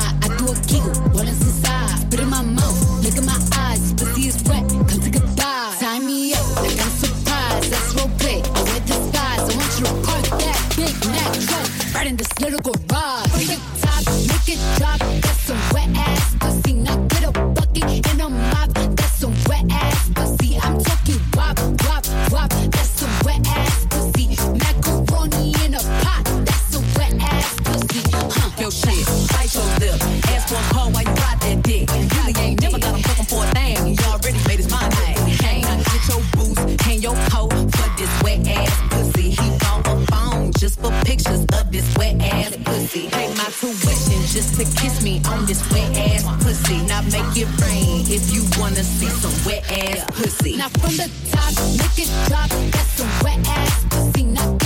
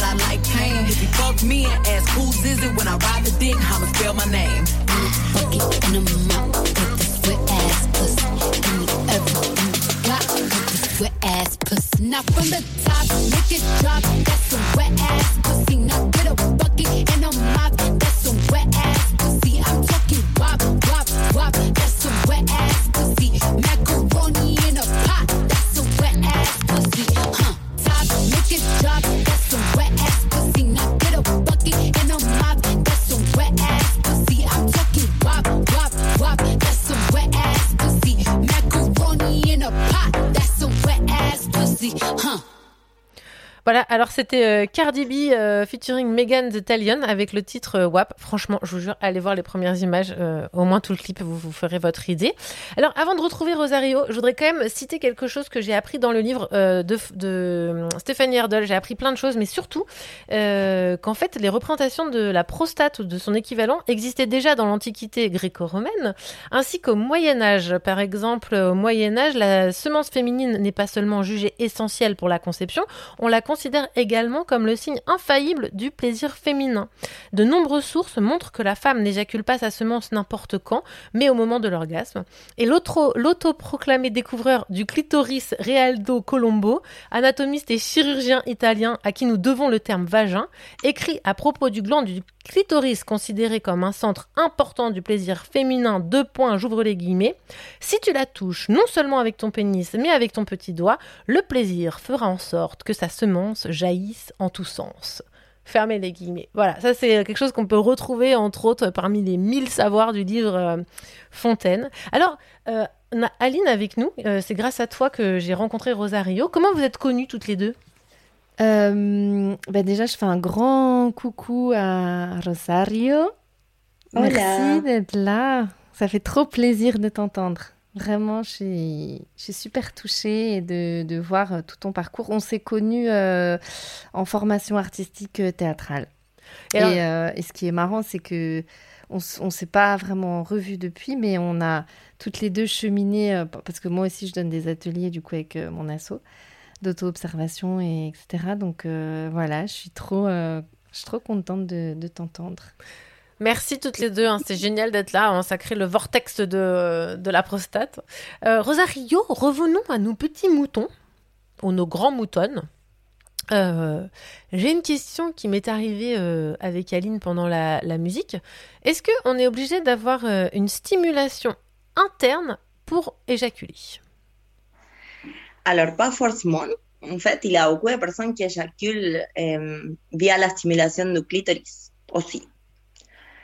Donc voilà, en tout cas, en interne, c'est plus direct, c'est une éjaculation plus directe, et même par la stimulation de, de l'anus, ben, on touche aussi la prostate, donc on arrive aussi à, la prostate. Donc on peut aussi la stimuler euh, via l'anus, quoi. Donc il y a plusieurs euh, formes de, d'y arriver. Donc, euh, dans le micro-trottoir, quand euh, on a la jeune de 14 ans qui nous dit que ça peut sortir de l'anus, elle n'a pas complètement tort. Tout à fait, oui, tout à fait. Si. Et je voulais aussi, parce que tu parlais du coup de, hum, tu faisais ce commentaire du bouquin Fontaine, et il y a un truc qui m'est venu, euh, du coup, euh, par rapport à la découverte de la prostate et tout. Oui. En fait, euh, malheureusement, euh, les gynécologues n'ont pas fait trop attention au plaisir, on va personnes à vulve et tout. Mais même euh, dans les années 50, euh, il y a ce monsieur Grafenger, je pense qu'il s'appelle, oui. que c'était aussi un sacré colonisateur de nos vulves, de nos vagins. Et du coup, il a découvert la prostate. Et il a préféré pas appeler ça comme ça. Et il a euh, mis son nom, son nom à lui, donc le poinché. C'est cette fameux poinché qu'on a autant entendu parler. Donc la prostate, elle est située là, dans, bah, dans le même endroit, quoi. Sauf qu'encore une fois, eh, dire qu'on a un poinché, bon, d'abord, c'est le nom de, du colonisateur qui a, qui a étudié ça sur les vulves ouais, des personnes assignées femmes, mais aussi, eh, ça fait encore une fois référence à que c'est un point, donc un petit chose, donc eh, ouais, que ça pas sa place à déborder, quoi. Exactement. Donc malheureusement, oui. Voilà, je voulais juste. euh, T'as raison. Et d'ailleurs, c'est important parce que je l'ai souligné dans le livre là que j'ai lu. Donc, il s'appelle euh, Ersten Grafenberg. Il est berlinois. Et alors, je me permets juste de te dire ce que elle, elle écrit dans le livre. En fait, en 1944, lui, il décrit une zone érogène et il est vraiment fervent défenseur de la prostate féminine. Mais apparemment, en fait, c'est euh, c'est des années plus tard qu'il y ait deux autres hommes, toujours évidemment, qui ont voulu lui rendre hommage et qui donc ont appelé cette zone le point G. Donc c'est-à-dire qu'il y aurait peut-être eu dans le savoir, euh, en plus de ça, euh, encore une interprétation sur l'interprétation. Je sais pas si je suis claire. Oui, oui, oui, oui, c'est clair. Mais bon, voilà, ça revient, ça revient un peu au même, au même sujet. En fait, à chaque fois que, à chaque fois, c'est des hommes cis qui ont, qui ont, entre guillemets, découvert des trucs dans nos vagins et, et qui ont nommé, par exemple, comme les glandes de Skene ou comme beaucoup d'autres choses, en fait, qui sont nommées euh, avec les noms des personnes qui ont colonisé nos corps. quoi. Exactement. Et en plus, les glandes de Skene, donc c'est euh, Monsieur Skene hein, qui a découvert ça. Je, si je me plante pas, on découvre dans le livre que grâce, enfin non, à cause de lui, pardon, ben, en fait, il met complètement euh, sous le tapis la prostate. Lui, il a décidé que vu qu'il y a des glandes de Skene, il n'y a pas de prostate. Enfin, lui, il met vraiment, euh, il met euh, sous silence la prostate. Oui, oui, tout à fait. Et, c'est lui, ben, en fait, les glandes qui sont appelées skene, notamment, c'est les glandes para-urétrales. Donc, c'est les glandes qui éjaculent et qui lubrifient. Et je voulais aussi clarifier qu'on n'éjacule pas par la urètre. Et on a vraiment de, de tout petits trous à côté de la urètre, que c'est le trou pour lequel euh, le liquide sort. Mais aussi, Sken a été, comme beaucoup de personnes, beaucoup de hommes cis dans la gynécologie moderne, euh, en fait, pas seulement un colonisateur, donc pas seulement il a mis son nom dessus, mais aussi il a violenté énormément de femmes. Mm. Et, et voilà, en fait, tous les savoirs de la gynécologie moderne se construisent par la mutilation génitale des femmes et par la violence en fait exercée sur ces corps-là. Quoi. Donc ça, c'est important toujours de, de le rappeler.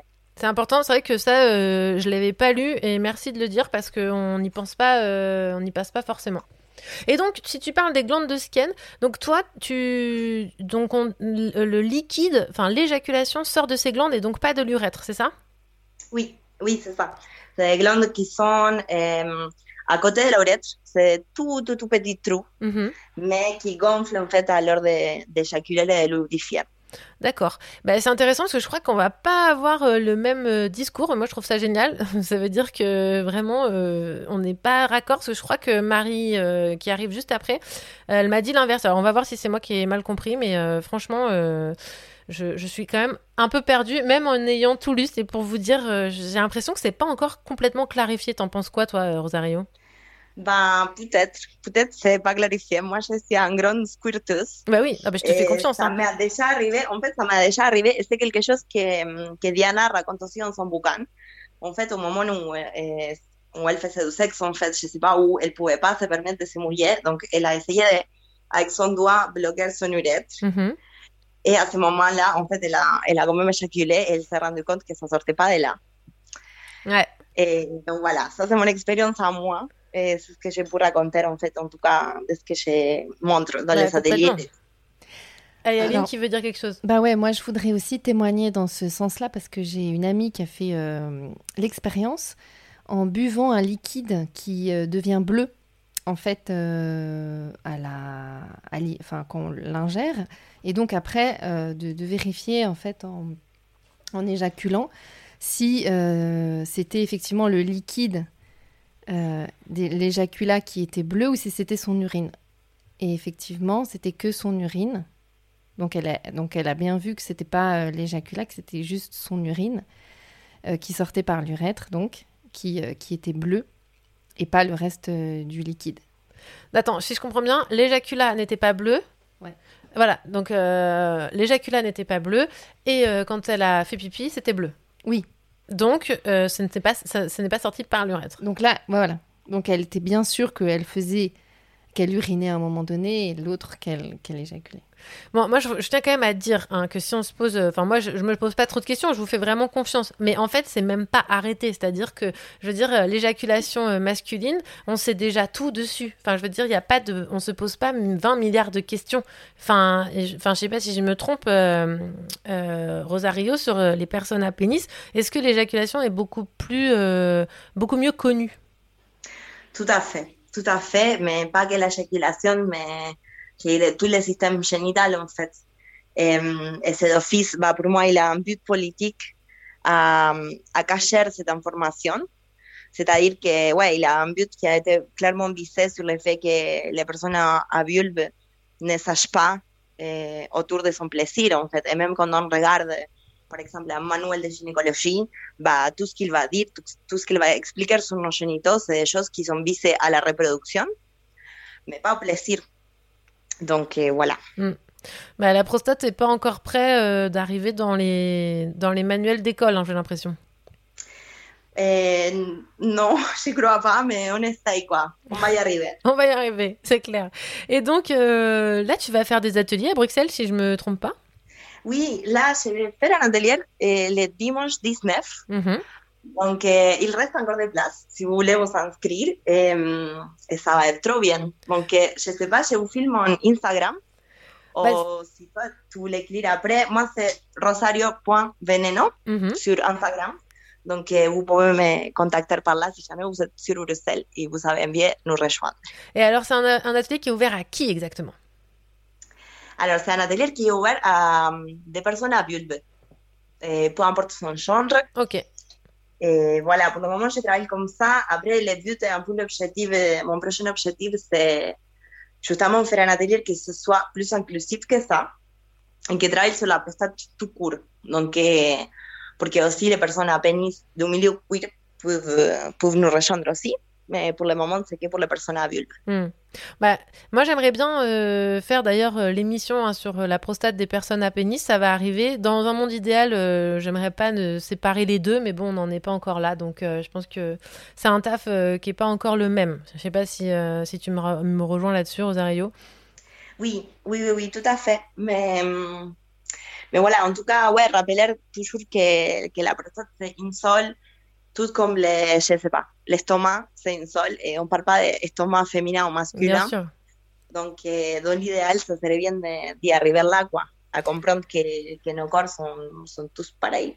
Ah oui, oui, mais là, tu, là, on touche à quelque chose de sacré. Tiens, d'ailleurs, parlons vite fait du féminin sacré. Euh, moi, j'aime bien parler un peu de ça. T'en penses quoi, toi, du féminin sacré, Rosario? Oui, alors, euh, moi, je pense que malheureusement, ça a été beaucoup déformé, le féminin sacré, et que euh, aujourd'hui, c'est compris comme quelque chose justement qui appartient aux personnes qui ont une vulve ou un utérus. Et je suis pas du tout d'accord, mais par contre, en fait, hum, ouais, je pense que le féminin sacré et le masculin sacré aussi, c'est des, bah, c'est des choses qui habitent en nous tous, nous tous, et qu'on ne devrait pas encore aujourd'hui, en 2022, faire la différence entre, euh, ouais, entre quel genre de génitaux on a. Et que moi, en tant que personne assignée femme, par exemple, moi, ce qui m'intéresse, c'est qu'on me parle de masculin sacré. C'est-à-dire, moi, ce qui m'intéresse, que, qu'on me parle, en fait, c'est que j'ai aussi un masculin sacré. Et, et à l'inverse, ça marche aussi, je veux dire, euh, de pouvoir expérimenter, en fait, euh, notre puissance spirituelle euh, sans que ce soit lié, encore une fois, à, à nos génitaux ou au genre euh, auquel nous a- on nous a assigné à la naissance. Quoi. Donc, à la base, je ne suis pas contre euh, le féminin sacré, mais je suis contre la façon dans laquelle aujourd'hui ça se, ça se propague ou ça s'explique ou, je ne sais pas, ça se catégorise en tout cas. Merci, j'adore comment tu résumes les choses. En tout cas, moi, ça me parle bien et, et je trouve que c'est. euh, J'aurais pas réussi à le formuler, donc merci Rosario. Petite question pratique, Rosario, parce que je l'adore et je l'ai posée euh, aux deux premiers invités, aux deux premières invités. Dans la pratique, euh, l'éjaculation, les alaises, les matelas et tout, t'as des conseils? Aïe, eh ben non, malheureusement non, allez sur la douche. ouais. Sur la douche, c'est un bon conseil. Après, j'avoue, mes matelas sont tous tachés, mes draps sont tous tachés. Merci. Et bon, je me fous un peu, voilà. Non, mais je suis bien d'accord. Là-dessus, à un moment, il faut faire un petit peu un deuil de, de son mobilier, quoi. Bah oui, oui, oui, je vois pas trop les... C'est c'est pas très pratique, la vérité. Mais Ouais. bon, sinon, sous la douche, c'est pas mal. C'est vrai que ça peut donner lieu à des situations un peu drôles, hein, parce que quand tu as envie d'éjaculer, qu'il faut que tu trouves un endroit où tu peux le faire, euh, ça, ça, ça change un peu la donne, quoi. Bah, c'est surtout compliqué si tu dois dormir par la suite. Mm. Je vous dis, si tu fais le sexe la nuit et ensuite tu dois dormir dans cette matelas, bah ouais, ça, ça devient compliqué, quoi. Surtout si c'est l'hiver. Mais... Mais oui, mais, mais je crois que j'avais, je crois que j'avais, moi j'avais commencé à regarder des matelas, tu vois, des alaises de ouf, ça coûte une blinde, et je pense franchement, si vous nous écoutez, qu'il y a un super marché à prendre pour faire euh, des alaises pour éjaculation. Non mais c'est vrai, parce que je veux dire, comment on fait? T'imagines juste un petit matelas comme ça, hyper absorbant, euh, tu vois, que tu mets comme ça, euh, t'en as deux, trois, tu tournes. Comme les culottes menstruelles. Voilà, des, voilà, des, euh, des, des, euh, des matelas d'éjaculation, quoi. Je veux dire, euh, t'en as deux, trois à la maison, tu tournes, tu les mets à laver, euh, ça protège tout le reste. Mais bon, après, euh, peut-être que, peut que Decathlon, ils peuvent travailler là-dessus. J'adore. Euh, merci beaucoup, euh, Rosario. Est-ce que, tu, est-ce que tu veux dire un petit mot euh, à nos auditeurs et nos auditrices? Profites-en, adresse-toi à, à eux et à elles. Ok, ben, Ah, je sais pas. Écoutez, non, continuez à explorer vos corps, en fait. Continuez à explorer vos corps et sans chaîne et sans honte. Parce que c'est là, qui, c'est là que l'endroit où on garde le pouvoir, quoi. Je pense que s'il y a un champ de combat aujourd'hui, c'est nos. Et, et c'est grâce à eux qu'on peut expérimenter et se faire plaisir et, et se faire mal aussi. Donc, euh, voilà, arrêtez pas d'expérimenter et de profiter de cette source-là. Merci Rosario, j'entends ton sourire, j'adore. Et franchement, si j'étais à Bruxelles, moi je filerais à ton atelier. Donc euh, je mettrai dans la, description euh, bah, ton lien pour qu'on puisse euh, aller te voir. Puis peut-être que tu vas tourner, donc n'hésitez pas à la, suivre et puis à, se renseigner sur ce que, ce que tu fais pour pourquoi pas un jour assister à ces ateliers. Mille merci d'avoir répondu à cette invitation, Rosario. J'aurais pu parler des heures avec toi encore, mais le temps passe. Merci beaucoup et, et gros bisous, Rosario. Merci à vous. À plus. Ciao. Alors, franchement, c'est trop bien. J'adore, j'adore. C'est juste, euh, je suis ravie de pouvoir donner euh, la parole à, à Rosario, que vous entendiez euh, euh, ce discours qui est hyper important et que franchement, j'aimerais qu'il soit beaucoup plus commun. Et pour l'instant, c'est pas dans la matinale de France Inter qu'on va entendre ça. Salut France Inter. Donc, on ne va pas partir pour un atelier de Rosario en immersion, mais on va aller à l'atelier de Mamie Fonfon. Alors, c'est quoi Mamie Fonfon? C'est comme ça que je me suis surnommée euh, pour, euh, pour rire, hein, lorsqu'au fil d'une discussion avec deux amies lesbiennes, on parlait de l'éjaculation, et elles voulaient découvrir ça. Et comme l'a dit Rosario, la seule chose qui nous, qu'on a à faire, bah, c'est de découvrir nos corps. Donc, expérimenter. Il faut bien commencer à un endroit, explorer ensemble, et moi, je pense que sacraliser nos vulves au point de leur laisser que le côté spirituel de la jouissance, c'est dommage. Donc, venir à cet endroit, comme n'importe quel endroit de nos corps, explorer, partager, dans un cadre bien défini, avec bien sûr du consentement et du respect, je pense que c'est vraiment quelque chose euh, d'important pour nous. Alors, sur la radio libre de Vivi ce soir, bienvenue en immersion et en exclu dans le premier atelier de Mamie Fonfon. Alors cette idée, elle est venue comment déjà? La radio libre de Vivi. Bah, on en a parlé, on parlait de- bah, du coup, en rapport au, au stage Tantra. Sur Radio Juno. On a ramené ça peut-être un peu, puis on en a parlé. Et toi, t'as donc t'as déclenché tout en nous disant que oui, moi aussi, je, enfin, je le, je le suis. Du coup, on s'est dit ah ben comment on peut le découvrir euh, pour savoir euh, comment nous aussi euh, on l'est? C'était vraiment un atelier euh, mécanique, technique, avec de l'apprentissage. On n'était pas là pour, euh, pour, pour juste se faire du bien en se mettant des doigts et puis, euh, et puis voilà quoi. Enfin, il y a vraiment un cadre en fait. C'est pas juste. euh, voilà, on en a parlé toutes les trois, euh, on s'est mis ok sur plein de choses, on a beaucoup discuté tout au long et du coup, bah ça. Voilà, c'est professionnel et, et c'est merveilleux. Il y en a une de vous deux, donc on va bien se laver les mains, j'ai ce qu'il faut pour, euh, pour enlever les bactéries et tout. Du lubrifiant évidemment. Et je pense qu'il y en a une de vous deux, je sais pas qui, qui viendra avec ses doigts et je lui expliquerai comment ça fait. Ok. Ce que ça fait en moi, sentir Mais un c'est peu. bien, c'est bien. Au Enfin, moins, on...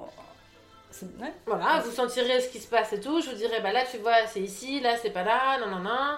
Euh, et je vous guiderai pour, j'espère, peut-être éjaculer, on verra. Comme ça, vous sentirez sur moi ce que ça fait. Et si j'y arrive, vous verrez aussi ce que ça fait. Et Ouais. comme ça, normalement, euh, ça veut pas dire que c'est la même chose chez vous, mais ça peut vous ouvrir des Mhm. portes pour faire la même chose. Ouais. Et après, si vous êtes OK, euh, soit j'essaye sur une de vous, soit vous essayez ensemble. C'est vous qui voyez. Ouais, déjà mettre de l'huile. En fait, c'est d'avoir fait aussi les, les ateliers avec les œufs d'Ioni. Genre, Oui. juste déjà, tu fais ça entre femmes et après tu te dis, mais c'est bon, quoi. c'est- Ouais, ça ouais. va. Ah bah oui, Donc c'est à partir de maintenant, tu mets plus tes doigts dans le pot. Je te verse Ouais. le truc, ok Tu me verses. Vas-y. D'accord C'est ok. Non, t'es dans mon cul Non, mais. Bah dis donc, je te, allait. je te mets deux doigts, ok Ok. Alors. Toi, tu peux. Alors, décontracte, normal, chelou. Voilà. Non, c'est vraiment chelou, je suis bien au courant. Donc. En fait, c'est ici que ça se passe, normalement. Est-ce que tu sens quelque chose? Donc, Ouais. ça va être un peu gênant, mais c'est parti. non, ça va. Ok.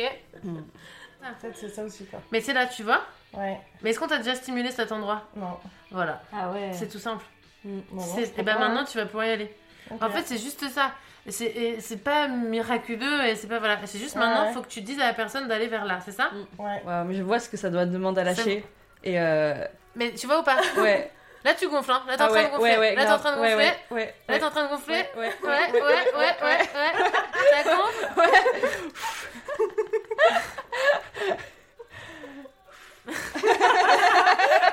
Mais est-ce que ça te donne envie de pisser Un peu, ouais. Tu sens ce truc Oui, ou oui, pas je sens, Ok, je sens. lâché. Mais attends, mais du coup, euh, Ouais. ça gonfle, ça gonfle, ça gonfle. Ouais. Et là, il faut pousser. Ça, tu pousses quand ça gonfle? En fait, en Tu gros, non, euh, je dirais que c'est tout l'inverse. C'est tout d'un coup, ça gonfle, ça gonfle, ça gonfle. Tu vas avoir la sensation de retenir quelque chose. Ouais. Là, il va falloir en fait lâcher tout. Ah ouais. Et ça, je sais pas comment euh, vous le transmettre. Euh, Mais je vois ce que tu veux dire. Ouais, en fait, c'est à un moment donné. Je où vois ce que tu veux faut dire, mais, euh, confiance. C'est-à-dire que tu dis, ok, ça lâche, ça lâche. Qu'est-ce que ça fait Qu'est-ce que ça fait Qu'est-ce que ça fait Faut arrêter. Tu fais, ok, ok, Ouais. ok, ok. Wow. Ouais. Et alors, vos impressions à chaud comme ça, tout de suite après là, qu'on ait fait une petite exploration, vos impressions, c'est quoi? Sur cette particularité de votre corps. hein.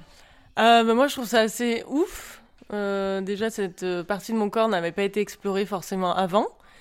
Et euh, c'est vrai que ouais, ça fait vraiment une sensation de d'envie d'uriner, mais je pense qu'au fur et à mesure, il y a aussi du plaisir.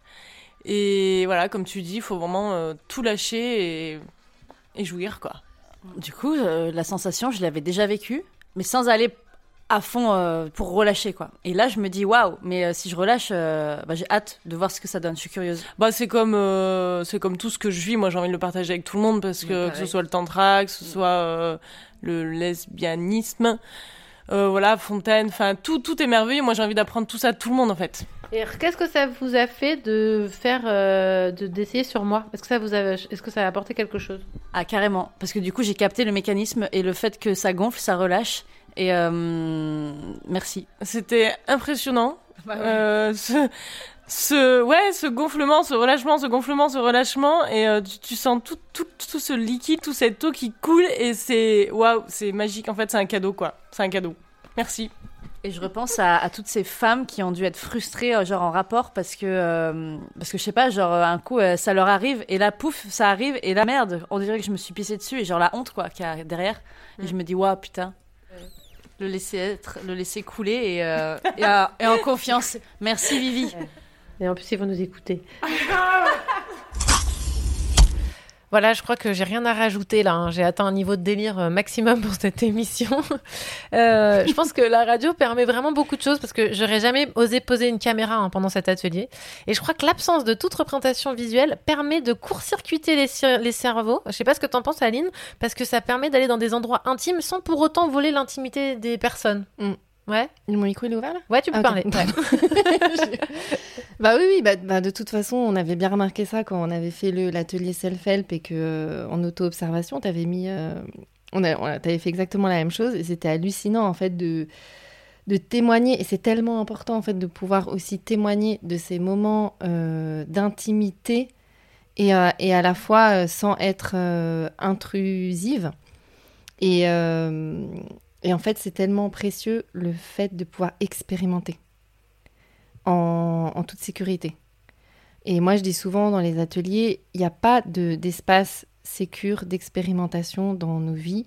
Il y a euh, quand on est euh, un problème ou quand c'est pathologisé, donc on va au, au niveau du, du médical, ou soit c'est dans l'espace intime, euh, euh, voilà, d'in- d'intimité sexuelle, on va dire.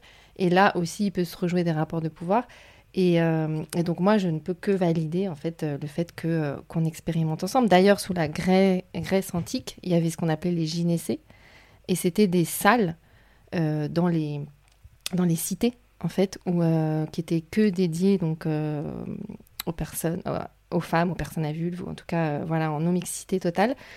Et il y avait des jeunes filles, et il y avait des jeunes filles où on leur euh, enseignait, on leur euh, et elles, voyaient les plus âgées, les plus grandes, euh, voilà comment on éjacule. Et c'est parce qu'en fait c'était aussi, quelque chose de tellement logique. Et là on l'a entendu dans dans ce que tu as fait, c'est que ah ouais, en fait, ah c'est ça en fait cette sensation. Il y, y a besoin en fait de, de valider des sensations qu'on peut ressentir ou pas à des moments. On n'est pas obligé de les ressentir et on n'est pas obligé de de toutes les ressentir à des moments différents de notre vie, peut-être. Mais hum, ça, ça vient valider, si tu veux. Moi, c'est comme la première fois aussi où j'ai où j'ai éjaculé. Euh, pareil, enfin, je pensais que je me pissais dessus. On l'a entendu euh, encore plein de fois dans, dans l'émission, mais c'est ça, quoi. Et donc, euh, et ça peut nous arriver très tôt. Et donc c'est comment on vient en toute sécurité valider des sensations qui vont pouvoir en fait se, se, bah, se pratiquer euh, d'une façon où en fait on sait que, que ça vient de nous et comment en fait on peut le l'amplifier, le, voilà, comment on peut jouer avec ça et comment c'est ça en fait pour moi apprendre à se connaître. C'est ouf ce que tu dis, mais c'est vrai, ça veut dire qu'on remet notre, notre sensation corporelle aux autres, parce qu'on attend une validation de l'extérieur, Mm. d'un livre, d'une émission radio, peut-être ce soir, et tant mieux. Mais au lieu de se faire confiance et de se dire, ah ben c'est une sensation corporelle de plaisir, de kiff, de jouissance, non, j'ai peur, j'éjacule, non, c'est de l'urine, stop, j'arrête, je Mm. mets sous tapis, et surtout pas quoi. ça. Et pour plein de choses dans nos corps, c'est ça en fait. Donc euh, ouais, c'est clair. D'où l'importance, ouais. Ouais. Et donc, euh, moi, je, je dis pratique, pratique, mais lieu safe, sécure et re, re- refaisons des gynécées euh, partout, euh, entre nous et, et puis euh, entre personnes concernées.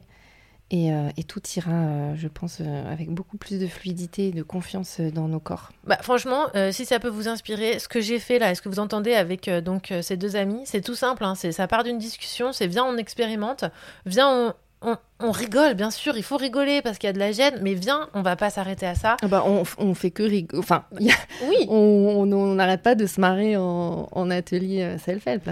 Et tant mieux, en plus, ça apporte de la joie. Ouais. Et, euh, et ça permet de désacraliser quand même euh, cet endroit. hein. On a quand même, euh, on y met ses limites, euh, Mm. un hôtel, le truc, quoi. Enfin, un hôtel au stand, ouais. Ouais, et à la fois, ça permet dans d'autres espaces de pouvoir peut-être le sacraliser parce qu'on a envie de le sacraliser. Complètement. Et en fait, c'est ça, c'est que le corps, il n'a pas qu'une dimension. Il a une dimension mécanique, physique, physiologique. Il a une dimension émotionnelle, il a une dimension spirituelle pour les personnes qui ont envie en fait d'aller vers là. C'est pas une obligation, c'est pas un truc, c'est pas le saint Mm. graal. Mais euh, voilà, dans, dans le livre là de, de Jacques Salomé, c'est écrit par un homme cis, mais bon, euh, j'étais un peu passe. sceptique. J'étais un peu sceptique, autant vous dire au début, mais j'ai lu les faits sources et, euh, et j'ai halluciné. Enfin, il y a, y a plein de choses à, re- y a des choses à redire dans le bouquin, bien évidemment, mais c'est en, en majorité des témoignages. Et c'est hallucinant. Enfin, il faut que tout le monde lise ça. Ça coûte 5 euros. Des, que des témoignages de personnes euh, concernées, de femmes, et qui dit. euh, Il y, y en a qui disent, mais moi, j'ai même plus. Enfin, il y a des moments, je, tellement je, je connais le chemin. Voilà, c'est ça, c'est connaître le chemin vers. Mm. Et donc, quand je connais ce chemin vers, parce que j'ai été en toute confiance pour pouvoir l'expérimenter, du coup, il y a une, une personne qui dit euh, Moi, j'ai même plus besoin qu'on me touche. Bah, J'y vais. Voilà. En Quand fait, je veux. Moi j'appelle ça la transe euh, éjaculatrice. C'est-à-dire que en fait, euh, j'ai fait le comparatif avec la transe hypnotique. Euh, tu as une induction pour partir en transe hypnotique, mais une fois que tu connais le chemin, ou en transe chamanique, en n'importe quelle transe, en fait, tu plus besoin de cette induction, tu traces. Mm. Et ben, et ben c'est la même en fait. Vu que c'est un chemin, en fait, une fois que tu commences et que tu sais comment y aller, et ben en fait, tu traces en transe euh, éjaculatrice. Donc, Mais pour ça, Ouais. je tiens à préciser, parce que c'est pas un objectif en soi, euh, c'est qu'il faut une sécurité de base. De ouf. Donc en fait, nos sexes, c'est aussi notre sécurité de base en tant que personne, en tant qu'être. Et donc, euh, euh, moi-même étant passée par des situations où je n'étais pas en sécurité de base, et ben là, il faut aussi se lâcher soi-même et dire c'est pas le moment. Enfin, voilà, c'est- aussi quelque chose, euh, comment dire, euh, à considérer euh, le psycho-émotionnel et voilà, comme j'ai dit tout à l'heure, tous les aspects. C'est que certes, il y, a des- il y a des mécanismes, il y a des fonctionnements mécaniques et physiologiques, mais il y a aussi le fait d'être dans sa sécurité de base et dans, voilà, d'être ré- bien régulé Mm. pour pouvoir accéder aussi à, à, à des chemins, comme tu dis, de, de plaisir et de, et de connaissance. et ne pas hésiter à exiger ces endroits de sécurité, c'est-à-dire les créer, les exiger, euh, en avoir envie, aller aux ateliers de Rosario, n'importe qui d'autre qui va les faire, ou créer des espaces comme ça, créer les vôtres, créer votre sécurité, oser prendre votre sécurité euh, et vos espaces safe. Enfin, J'espère que ça vous donnera envie. Bon, merci beaucoup Aline euh, pour cette intervention, je trouve que c'est vraiment très très intéressant, et on va continuer tout de suite euh, avec euh, Marie Cust. Allô Marie? Oui. Est-ce que j'ai bien prononcé ton prénom, euh, ton nom, pardon? Oui, bravo. Merci. Ouais, parce que je l'ai écrit euh, prononcé cust. Donc toi, Marie, tu travailles à Aubenas dans la région Ardèche. Tu as 38 ans, tu es une femme cisgenre, tu es sexologue depuis un an en cabinet. Et voilà, moi, ce qui m'intéresse, c'est ton expérience et ton regard, euh, particulièrement car nous sommes avec toi ce soir dans un savoir qu'on dira euh, plus peut-être institutionnel, je mets des guillemets. Euh, c'est pour voir un peu, euh, euh, en t'invitant, l'approche, c'est de voir comment aujourd'hui, en 2022, c'est transmis la sexologie et euh, l'éjaculation.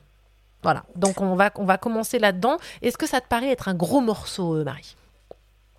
Euh, Oui, parce que il me semble qu'on n'a pas finalement les réponses claires, nettes et précises à ce sujet au niveau médical. Mm. Donc, euh, alors que je fais le comparatif sur l'éjaculation des hommes à des personnes à pénis, par exemple. qui- là, on a tout bien compris depuis très longtemps. On a des études euh, multiples, variées depuis des centaines d'années. Les médecins ont bien capté comment faire jouir les hommes. Ça, c'était euh, facile. Et euh, dans, le détail, comment la prostate, le ci, le là, etc. Et en plus, c'est pratique. Il y a aussi euh, la fertilité. Donc, c'est important pour la chrétienté, pour... Mm. voilà. Donc ça, on avait bien compris. Et là, il y a un petit hic, c'est qu'en médecine occidentale, euh, on va dire dans les cours, oui, on parle rapidement de femme fontaine, on nous explique rapidement le truc, mais en fait, il y a des doutes. Et les doutes, au lieu de dire, bon ben, allons chercher de Mm. quoi il s'agit, on dit, oui, bah, il y a des doutes. Voilà, on en reste un peu là. C'est frustrant, en fait. Bah oui, je trouve trouve que c'est frustrant. ouais. pas normal. et moi, je, voilà, je me dis, mais non, il faut qu'on qu'on essaie de, de savoir qu'est-ce que c'est, d'où ça vient, pourquoi on a tout ça. Donc, voilà. La théorie la plus courante, c'est que comme on est tous dans le ventre de notre mère, euh, même si on a les chromosomes X d'un côté, Ouais. Y, on a quand même, à un moment donné, on n'est pas complètement sexué. C'est-à-dire que le pénis n'est pas sorti, la vulve n'est pas sortie. On est tous un peu les mêmes. Et à un moment donné, ça se différencie. Dans le ventre de la mère, je crois que c'est autour du quatrième mois de grossesse. Mais on a quand même tous potentiellement cette histoire de prostate en nous, tous. Bah oui. Et du coup, ça reste, ça disparaît pas par magie. Non, ça c'est pas vrai. Et du coup, effectivement, il y a une prostate féminine, même si elle est un peu différente puisqu'elle s'est pas développée de la même manière que chez un homme. Et oui. Voilà, ça, ça d'accord. Voilà. Et ça, est-ce que ça, c'est enseigné euh, dans l'école que tu as, que as Oui. faite, par exemple? Ouais. Oui, Ouais. ouais. Ouais. Et donc, est-ce qu'on vous dit concrètement, euh, il y a une prostate ou potentiellement il y a une prostate? Il y a un résidu de prostate. Ah, on appelle ça résidu de prostate. Vous, l'école, Ouais, c'est résidu de prostate. Ouais, bah, je sais pas si c'est l'école. En fait, peut-être que je me, je me trompe. Il faudrait que je relise mes cours en détail parce que c'était un petit moment. Mais euh, ouais, c'est un, un truc comme ça. C'est ce qui aurait été la prostate masculine si on avait euh, évolué en, en homme. Ah, mais c'est important. Franchement, euh, moi, je. Je, sais plus, c'est ouais. peut-être moi qui dis rés- résidu. Hein. Non, non, mais que- je l'ai lu aussi. Enfin, Voilà. franchement, euh, je l'ai lu. euh, le, le- on parle de tissu prostatique, de résidus. Voilà, Enfin, voilà. C'est un délire et en même temps on entend, euh, on entend Rosario qui parle de prostate et puis, et puis on Oui. entend surtout des études hein, dans le livre, je le répète, ils, ils ont disséqué plein de choses, ils ont constaté des prostates, je veux dire, enfin il y a un moment donné, ils ont constaté, hein, je, je n'invente rien, lisez ce Oui. livre, enfin ils ont constaté des prostates. Je vais peut-être faire. euh, je- malheureusement, je vais remettre les hommes un petit peu dans, dans le débat, mais quand on, on voit la taille de la prostate masculine et celle de la prostate féminine, euh, enfin, femelle et mâle, si vous préférez. Il y a, il y a quand même une différence de taille. Oui. Petite différence de taille. Voilà. Oui, mais euh, est-ce que ça justifie le fait de l'invisibiliser? Je ne pense pas. Bah non, c'est clair. Hmm. On est bien d'accord. Tout comme le gland, c'est le même genre de, de délire, quoi. Oui, c'est vrai. Parce que d'ailleurs, oui, ce qui est intéressant, c'est qu'on est bien d'accord qu'en sexologie, l'éjaculation euh, des personnes à pénis, c'est un problème en soi, c'est un sujet dans les consultations, on est d'accord? Oui. Ah oui. Ils en ont pas, ils en ont pas assez, ils en ont trop, euh, ça vient jamais, ça vient toujours, ça vient trop tôt. C'est un problème. C'est un vrai sujet, quoi. T'arrives, euh, euh, sexologue, t'arrives en couple ou tout seul d'ailleurs? Il y a les deux. D'accord. Donc t'arrives et le vrai sujet, c'est mon éjaculation, nan, nan, nan, nan. Oui. Je, je, l'ai tout trop vite, alors ça c'est un problème aussi, visiblement. Et où je l'ai où je l'ai trop tard, ou je l'ai trop, ou pas assez. Enfin, voilà. ça peut être, c'est pas toujours un problème, mais c'en est un. Et donc, bah, euh, est-ce qu'on a la même chose chez les personnes à vulve? Alors non. Moi, je l'ai C'est-à-dire jamais rencontré, mais comme j'ai commencé il y a peu de temps, c'est un petit peu normal. Mais pour avoir interrogé euh, bah, la directrice de mon école et puis euh, d'autres personnes euh, qui ont fait l'école avec moi, etc., euh, on n'a pas de femmes qui ont consulté parce que c'est ça le problème. il y a d'autres sujets qui viennent, et puis parfois ça vient dans la consultation par euh, des questions autour de ce sujet. Euh, Femme Fontaine, est-ce que j'éjacule, est-ce que j'éjacule pas Mais c'est pas ça le sujet, le problème qui fait venir, qui fait passer la porte du sexologue. Donc, est-ce qu'on peut, est-ce qu'on peut quand même se dire qu'en fait, euh, c'est vraiment pas un sujet? Je sais pas. Moi, je pense que c'est comme c'est une jouissance, un plaisir quand on le trouve. Je vois pas où serait le, où serait le problème finalement. Ah bah, c'est sûr qu'il n'y a pas de problème. Mais ce que je trouve incroyable, c'est que, c'est que vraiment, on n'arrive jamais avec ça dans le cabinet. T'as pas un jour eu un couple où on te disait Oh, j'arrive pas euh, à faire éjaculer mon ou ma partenaire de personne à vulve Non. Et je crois pas, j'en ai pas entendu parler. Ça doit peut-être exister, mais ça doit être extrêmement rare. Parce que, est-ce qu'à l'inverse, est-ce que quelqu'un euh, qui serait en, en relation avec un- une personne à pénis peut arriver en consultation et dire Oh là là, j'arrive pas à faire éjaculer euh, mon partenaire Je pense que ça arrive plus souvent. Je l'ai pas eu personnellement euh, comme ça, mais le plaisir, trouver le plaisir de sa partenaire, oui, ça je le rencontre régulièrement. Mais on, sans parler de l'éjaculation. Pas, pas précisément ça, le, le fait de lui faire plaisir. Quoi. Oui. Ça, c'est frustrant. D'accord. Et est-ce que toi, des fois, tu tu t'amènes un peu le sujet comme ça ou pas du tout? Pour l'instant, ça, euh, non. Mais par contre, euh, ça a été euh, une fois dans une consultation avec un couple. Donc, euh, au bout de deux ou trois, il y avait un souci qui avait rien à voir avec ça. C'est pas vraiment un gros souci d'ailleurs. Mhm. Ça s'est réglé assez rapidement. Et puis, euh, dans le fait de prendre plus de plaisir ensemble, hop, euh, une, une éjaculation féminine. Et là, le sujet, c'était, euh, j'ai, bon ben, on a trouvé ça, on est un peu gêné, quoi. Ah, Alors donc, c'était un problème. ça, qui est qui est gêné en Ouais. fait? Alors, qui était gêné? En fait, c'était elle. Elle était gênée. Et, et lui, oui, et elle, lui, il était super heureux d'avoir fait ça, d'avoir réussi. Attends, c'est elle qui a fait, hein. C'est elle qui a éjaculé. Ouais, parce que tu dis, il est super heureux d'avoir fait ça, mais. euh, Et lui, il est heureux. C'est elle qui a éjaculé. Oui, Ouais. parce que lui, il avait trouvé le chemin. Ouais. Il avait trouvé la mécanique, l'endroit, le. Et lui, il était content d'avoir trouvé le lieu. Bah oui. Non, Et d'avoir stimulé suffisamment et de pas avoir, euh, de, de pas avoir, voilà, d'avoir été, euh, voilà, jusqu'au bout de son plaisir à elle. Non, mais c'est vrai que je me permets de, de corriger parce qu'on dit euh, il est heureux d'avoir euh, fait ça, mais en fait, je trouve que c'est une manière encore de laisser le, le pouvoir de la jouissance euh, à la personne en face. Euh, c'est comme quand on dit oui, j'aime bien, il me fait jouir, alors qu'en fait, bah, en fait tu jouis. Je sais pas comment expliquer. Je vois ce que tu veux dire. Et je suis d'accord, en fait, Mm. politiquement. Ouais. En revanche, il y a une action mécanique de l'autre personne que l'on rencontre. On s'en fout du genre, hein, évidemment. Mais par contre, euh, si on fait une rencontre et qu'on fait l'amour avec quelqu'un, euh, bon, c'est pas pareil que se masturber. Sinon, on aurait arrêté depuis longtemps. Non, mais c'est, ouais, je suis en train de réfléchir comment on pourrait dire différemment, mais c'est pas l'endroit. Voilà, je suis d'accord. Ouais. Effectivement, elle, a- elle a joui et, et il était content de- de- d'en faire un peu partie. Attends, il y a Aline qui propose quelque chose.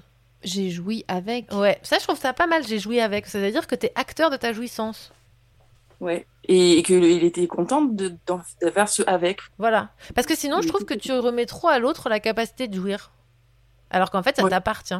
Ça nous appartient. Ouais, Enfin, moi, ça m'appartient. même. Bon, pardon, je suis peut-être très fleur bleue, mais il y a quand même un don. Parce que quand on fait jouir quelqu'un, on est quand même heureux de le recevoir. C'est un cadeau quand même. Ah bah oui, non mais attends, euh, je veux pas t'enlever ta fleur bleue, c'est trop mignon, enfin c'est très Voilà. bien, en plus c'est important. mais évidemment que c'est un cadeau vu dans, ce... De, dans...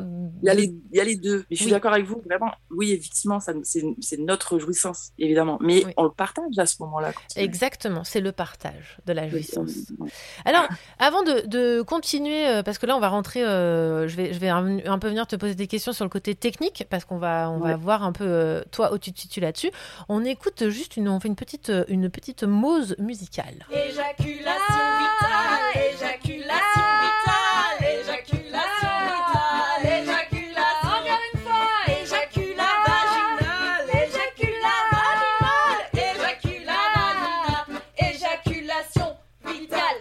C'est toujours le club Peps. J'adore, elle fout trop la pêche en fait. Euh, sur la radio libre de Vivi, Marine et Blanche chantent l'éjaculation vitale dans leur chanson Demande-moi. Alors Marie, on continue et on y va. Donc euh, on a eu euh, Rosario qui nous a expliqué donc l'éjaculation. Selon elle, je dis pas qu'elle a tort ou quoi, hein, c'est juste maintenant selon toi. D'où sort ce liquide? Quel est ce liquide? Je t'écoute. On t'écoute. Je parle des cours classiques. Vas-y, on que y j'ai. C'est ça qui m'intéresse, à savoir ce, voilà, ce- qu'on t'a enseigné. Voilà. J'ai, l'hypothèse derrière ce truc-là, mais je pense qu'il y a quand même du vrai. Euh, il- il semble que ça passe, ce soit un liquide qui passe par les reins, notamment, et qui euh, traverse très rapidement l'urètre et qui sorte par l'urètre. Mais c'est une hypothèse qui n'est pas totalement vérifiée médicalement, puisque personne fait de- d'études vraiment approfondies sur la question. Il y a eu des études, hein, mais elles n'ont pas été jusqu'au bout, eu. Ouais, c'est ça. Je me dis que finalement, est-ce qu'il n'y aurait pas deux formes d'éjaculation euh, par les personnes à vue? Cette éjaculation par l'urètre et l'autre. Donc, il serait les deux petites glandes juste à côté de l'urètre. Oui, parce que il y a, euh, bon après je parle de bah, mon expérience perso, mais il y a aussi certaines fois où il y a une légère, très légère odeur d'urine quand même à ce moment-là. Et cette envie d'uriner, elle existe. Je pense que ça, on le retrouve. Bah, il y a- dans, dans le livre, il parle d'une expérience qui est pas trop con, au même titre que le liquide bleu. Vous pouvez aussi Oui. manger des asperges, boire beaucoup d'eau, euh, faire un éjaculat. euh, donc, vous allez sentir qu'il n'y a pas trop forcément le goût, euh, enfin l'odeur spécifique qu'on a de l'urine et de l'asperge. Et après, vous allez pisser. Et d'ailleurs, c'est intéressant de voir qu'on a toujours de quoi pisser dans notre vessie après une éjaculation. Euh, comme quoi, ce, ce n'est pas la vessie qui se vide parce qu'il reste du liquide. Et il paraît que on- là, on peut voir la différence entre les deux odeurs et donc les deux liquides. C'est possible. Ou alors, on peut faire les deux à la fois, parce qu'on est quand même assez puissance, et on sait qu'on peut jouir de multiples façons. Et oui, mais alors toi, tu me disais que par exemple, l'urètre, donc c'est, euh, euh, ça peut être en soi aussi un appareil, euh, enfin comment, un, une sorte de plaisir sexuel, ça peut être un organe sexuel. C'est rare, mais ça existe, oui. C'est un, un- un organe qui peut être une source de plaisir. vraiment. Mais donc quand l'urètre est stimulé, parce qu'en Mm. fait tout est imbriqué, on peut pas, on peut pas séparer l'urètre de la prostate, du clitoris. En fait, il y a un moment, c'est très occidental de tout mettre euh, chacun dans, dans sa petite chambre. En fait, en gros, il y a une stimulation de toute cette zone dans laquelle la prostate est innervée et, euh, et en, en lien avec toutes les autres. Mais est-ce que euh, tu me parlais que, par exemple, quand on bloque très fort le conduit de l'urètre, ça empêche l'éjaculation, par exemple, et du coup, quand on retire les doigts très vite, c'est là où il y a un G, c'est ça hein? Oui. Donc ça, ça voudrait dire que c'est l'urètre. Ça serait une, une des preuves, mais je, je- je n'ai pas la science. Ah, je sais. pas la réponse claire. Donc euh, oui, ça serait une, une- des clés. Alors après, est-ce que les doigts ou le pénis ou euh, les jouets ou ce qu'on veut, ça bloque pas aussi l'endroit euh, juste à côté, juste en dessus, juste Eh oui. derrière? Les- les deux fameuses petites euh, glandes urogéni- euh, glandes hautes, voilà, qui urogéni- sont collées à l'urètre, Ouais. si c'est ça. Exactement. Et donc, ça donne envie de faire pipi, évidemment. Comme euh, ceci étant, je sais que je vais revenir, puisqu'on a tous une prostate, donc, euh, quand on stimule la prostate de quelqu'un qui a un pénis, il a envie d'uriner. Alors ça, c'est intéressant. Lui aussi, il a envie d'uriner. Et Il ou elle, d'accord, ok. Ouais. Mais est-ce que il va, euh, la personne à pénis va avoir un jet? Eh bien, normalement, oui. Ah ouais? C'est Oui, oui, ça peut être très long. Et est-ce que ça peut être aussi euh, rétroactif, là, comme, euh, enfin, rétro euh, antérieur, c'est-à-dire avoir une, une éjaculation interne? Je crois pas, mais à vérifier. Alors ça, ouais. Alors ça, tu vois, ça c'est intéressant parce que je l'ai lu. Apparemment, il y a l'éjaculation interne, c'est-à-dire que le liquide fait le chemin inverse. Ah oui, d'accord. Oui, oui. Donc tu as la sensation d'éjaculer, t'as la, le- Voilà. tu peux Et avoir pas- l'orgasme qui va ça avec. Voilà. Oui. Alors ça, oui, ça existe. Par contre, je n'avais pas compris, pardon. Oui. Bref. Ah. Aline, C'est pour ça que l'orgasme n'est pas forcément lié à l'éjaculation. Tout à fait. Ouais. Voilà. D'ailleurs, alors, euh, Marie, ton avis là-dessus, est-ce que on peut euh, éjaculer techniquement sans avoir de plaisir? Oui. Complètement? Je ne sais pas pourquoi, mais je suis catégorique. D'accord. On est Par exemple, on Ouais. voit des personnes victimes de viol qui n'ont pas de plaisir et qui jouissent. C'est rare, ça Ouais. existe. Donc c'est euh, Ouais. c'est Il y a physiologique. un côté Ouais. mécanique. Voilà. Mécanique, ok. Donc l'importance de communiquer toujours euh, et, et- et qu'en fait euh, euh, l'éjaculation n'est pas une démonstration du plaisir de l'autre. Ça c'est très important. Oui, c'est ça. Mais ni d'un côté ni de l'autre. Ça, c'est pas, Ouais. pas genré, à mon avis, Oui. ce ce que tu fais. Bon, en fait, euh, faut arrêter de, enfin, ce serait mieux d'arrêter de voir dans l'éjaculation la manifestation totale d'un plaisir et d'un orgasme. C'est ça. Ok. Alors, Mais par contre, Ouais. je pense que enfin, j'espère que vous allez me conforter dans ce que je dis. J'ai l'impression que quand on se laisse aller au plaisir avec l'éjaculation et qu'on se dit, bah, je l'éjacule, je m'en fous, euh, je laverai ou je laverai pas, peu importe. Mais tant pis, je me lâche. Il y a une jouissance énorme. Ah bah de ouf. Je parle Et pas, donc, mais- quand même, du coup, ça, la curiosité, elle n'existe pas juste pour voir si euh, il y a du liquide. Oui. Ah non, mais à la Voilà. base, oui, oui, non, mais à la base, normalement, c'est- pour aller euh, se découvrir soi-même et, euh, et aller dans les tréfonds de son plaisir. Enfin, Voilà. On aimerait bien que ça se passe comme ça. Ok. Euh, juste une question toute bête. Comment on arrive, enfin, comment t'es arrivé à être sexologue, toi? Non, moi, ça a un peu rien à voir avec le sujet. Non, mais c'est juste comme ça, ça- je- parce que je me souviens que ça m'avait fait rire. beaucoup de sens, mais ça, ça va parce que, ça parce que j'étais prof de français avant et puis j'étais en train de d'avoir vraiment marre, plus que ça même. Et je me disais, mais comment je vais faire pour trouver un métier qui va me passionner autant que quand j'ai été prof au début et plus longtemps et su- sur le, un sujet sur lequel il va y avoir euh, des recherches suffisantes, euh, intéressantes et puis des êtres humains qui auront des questionnements et moi qui vais pouvoir euh, répondre à mes questionnements ou pas d'ailleurs, re- repartir en question, etc.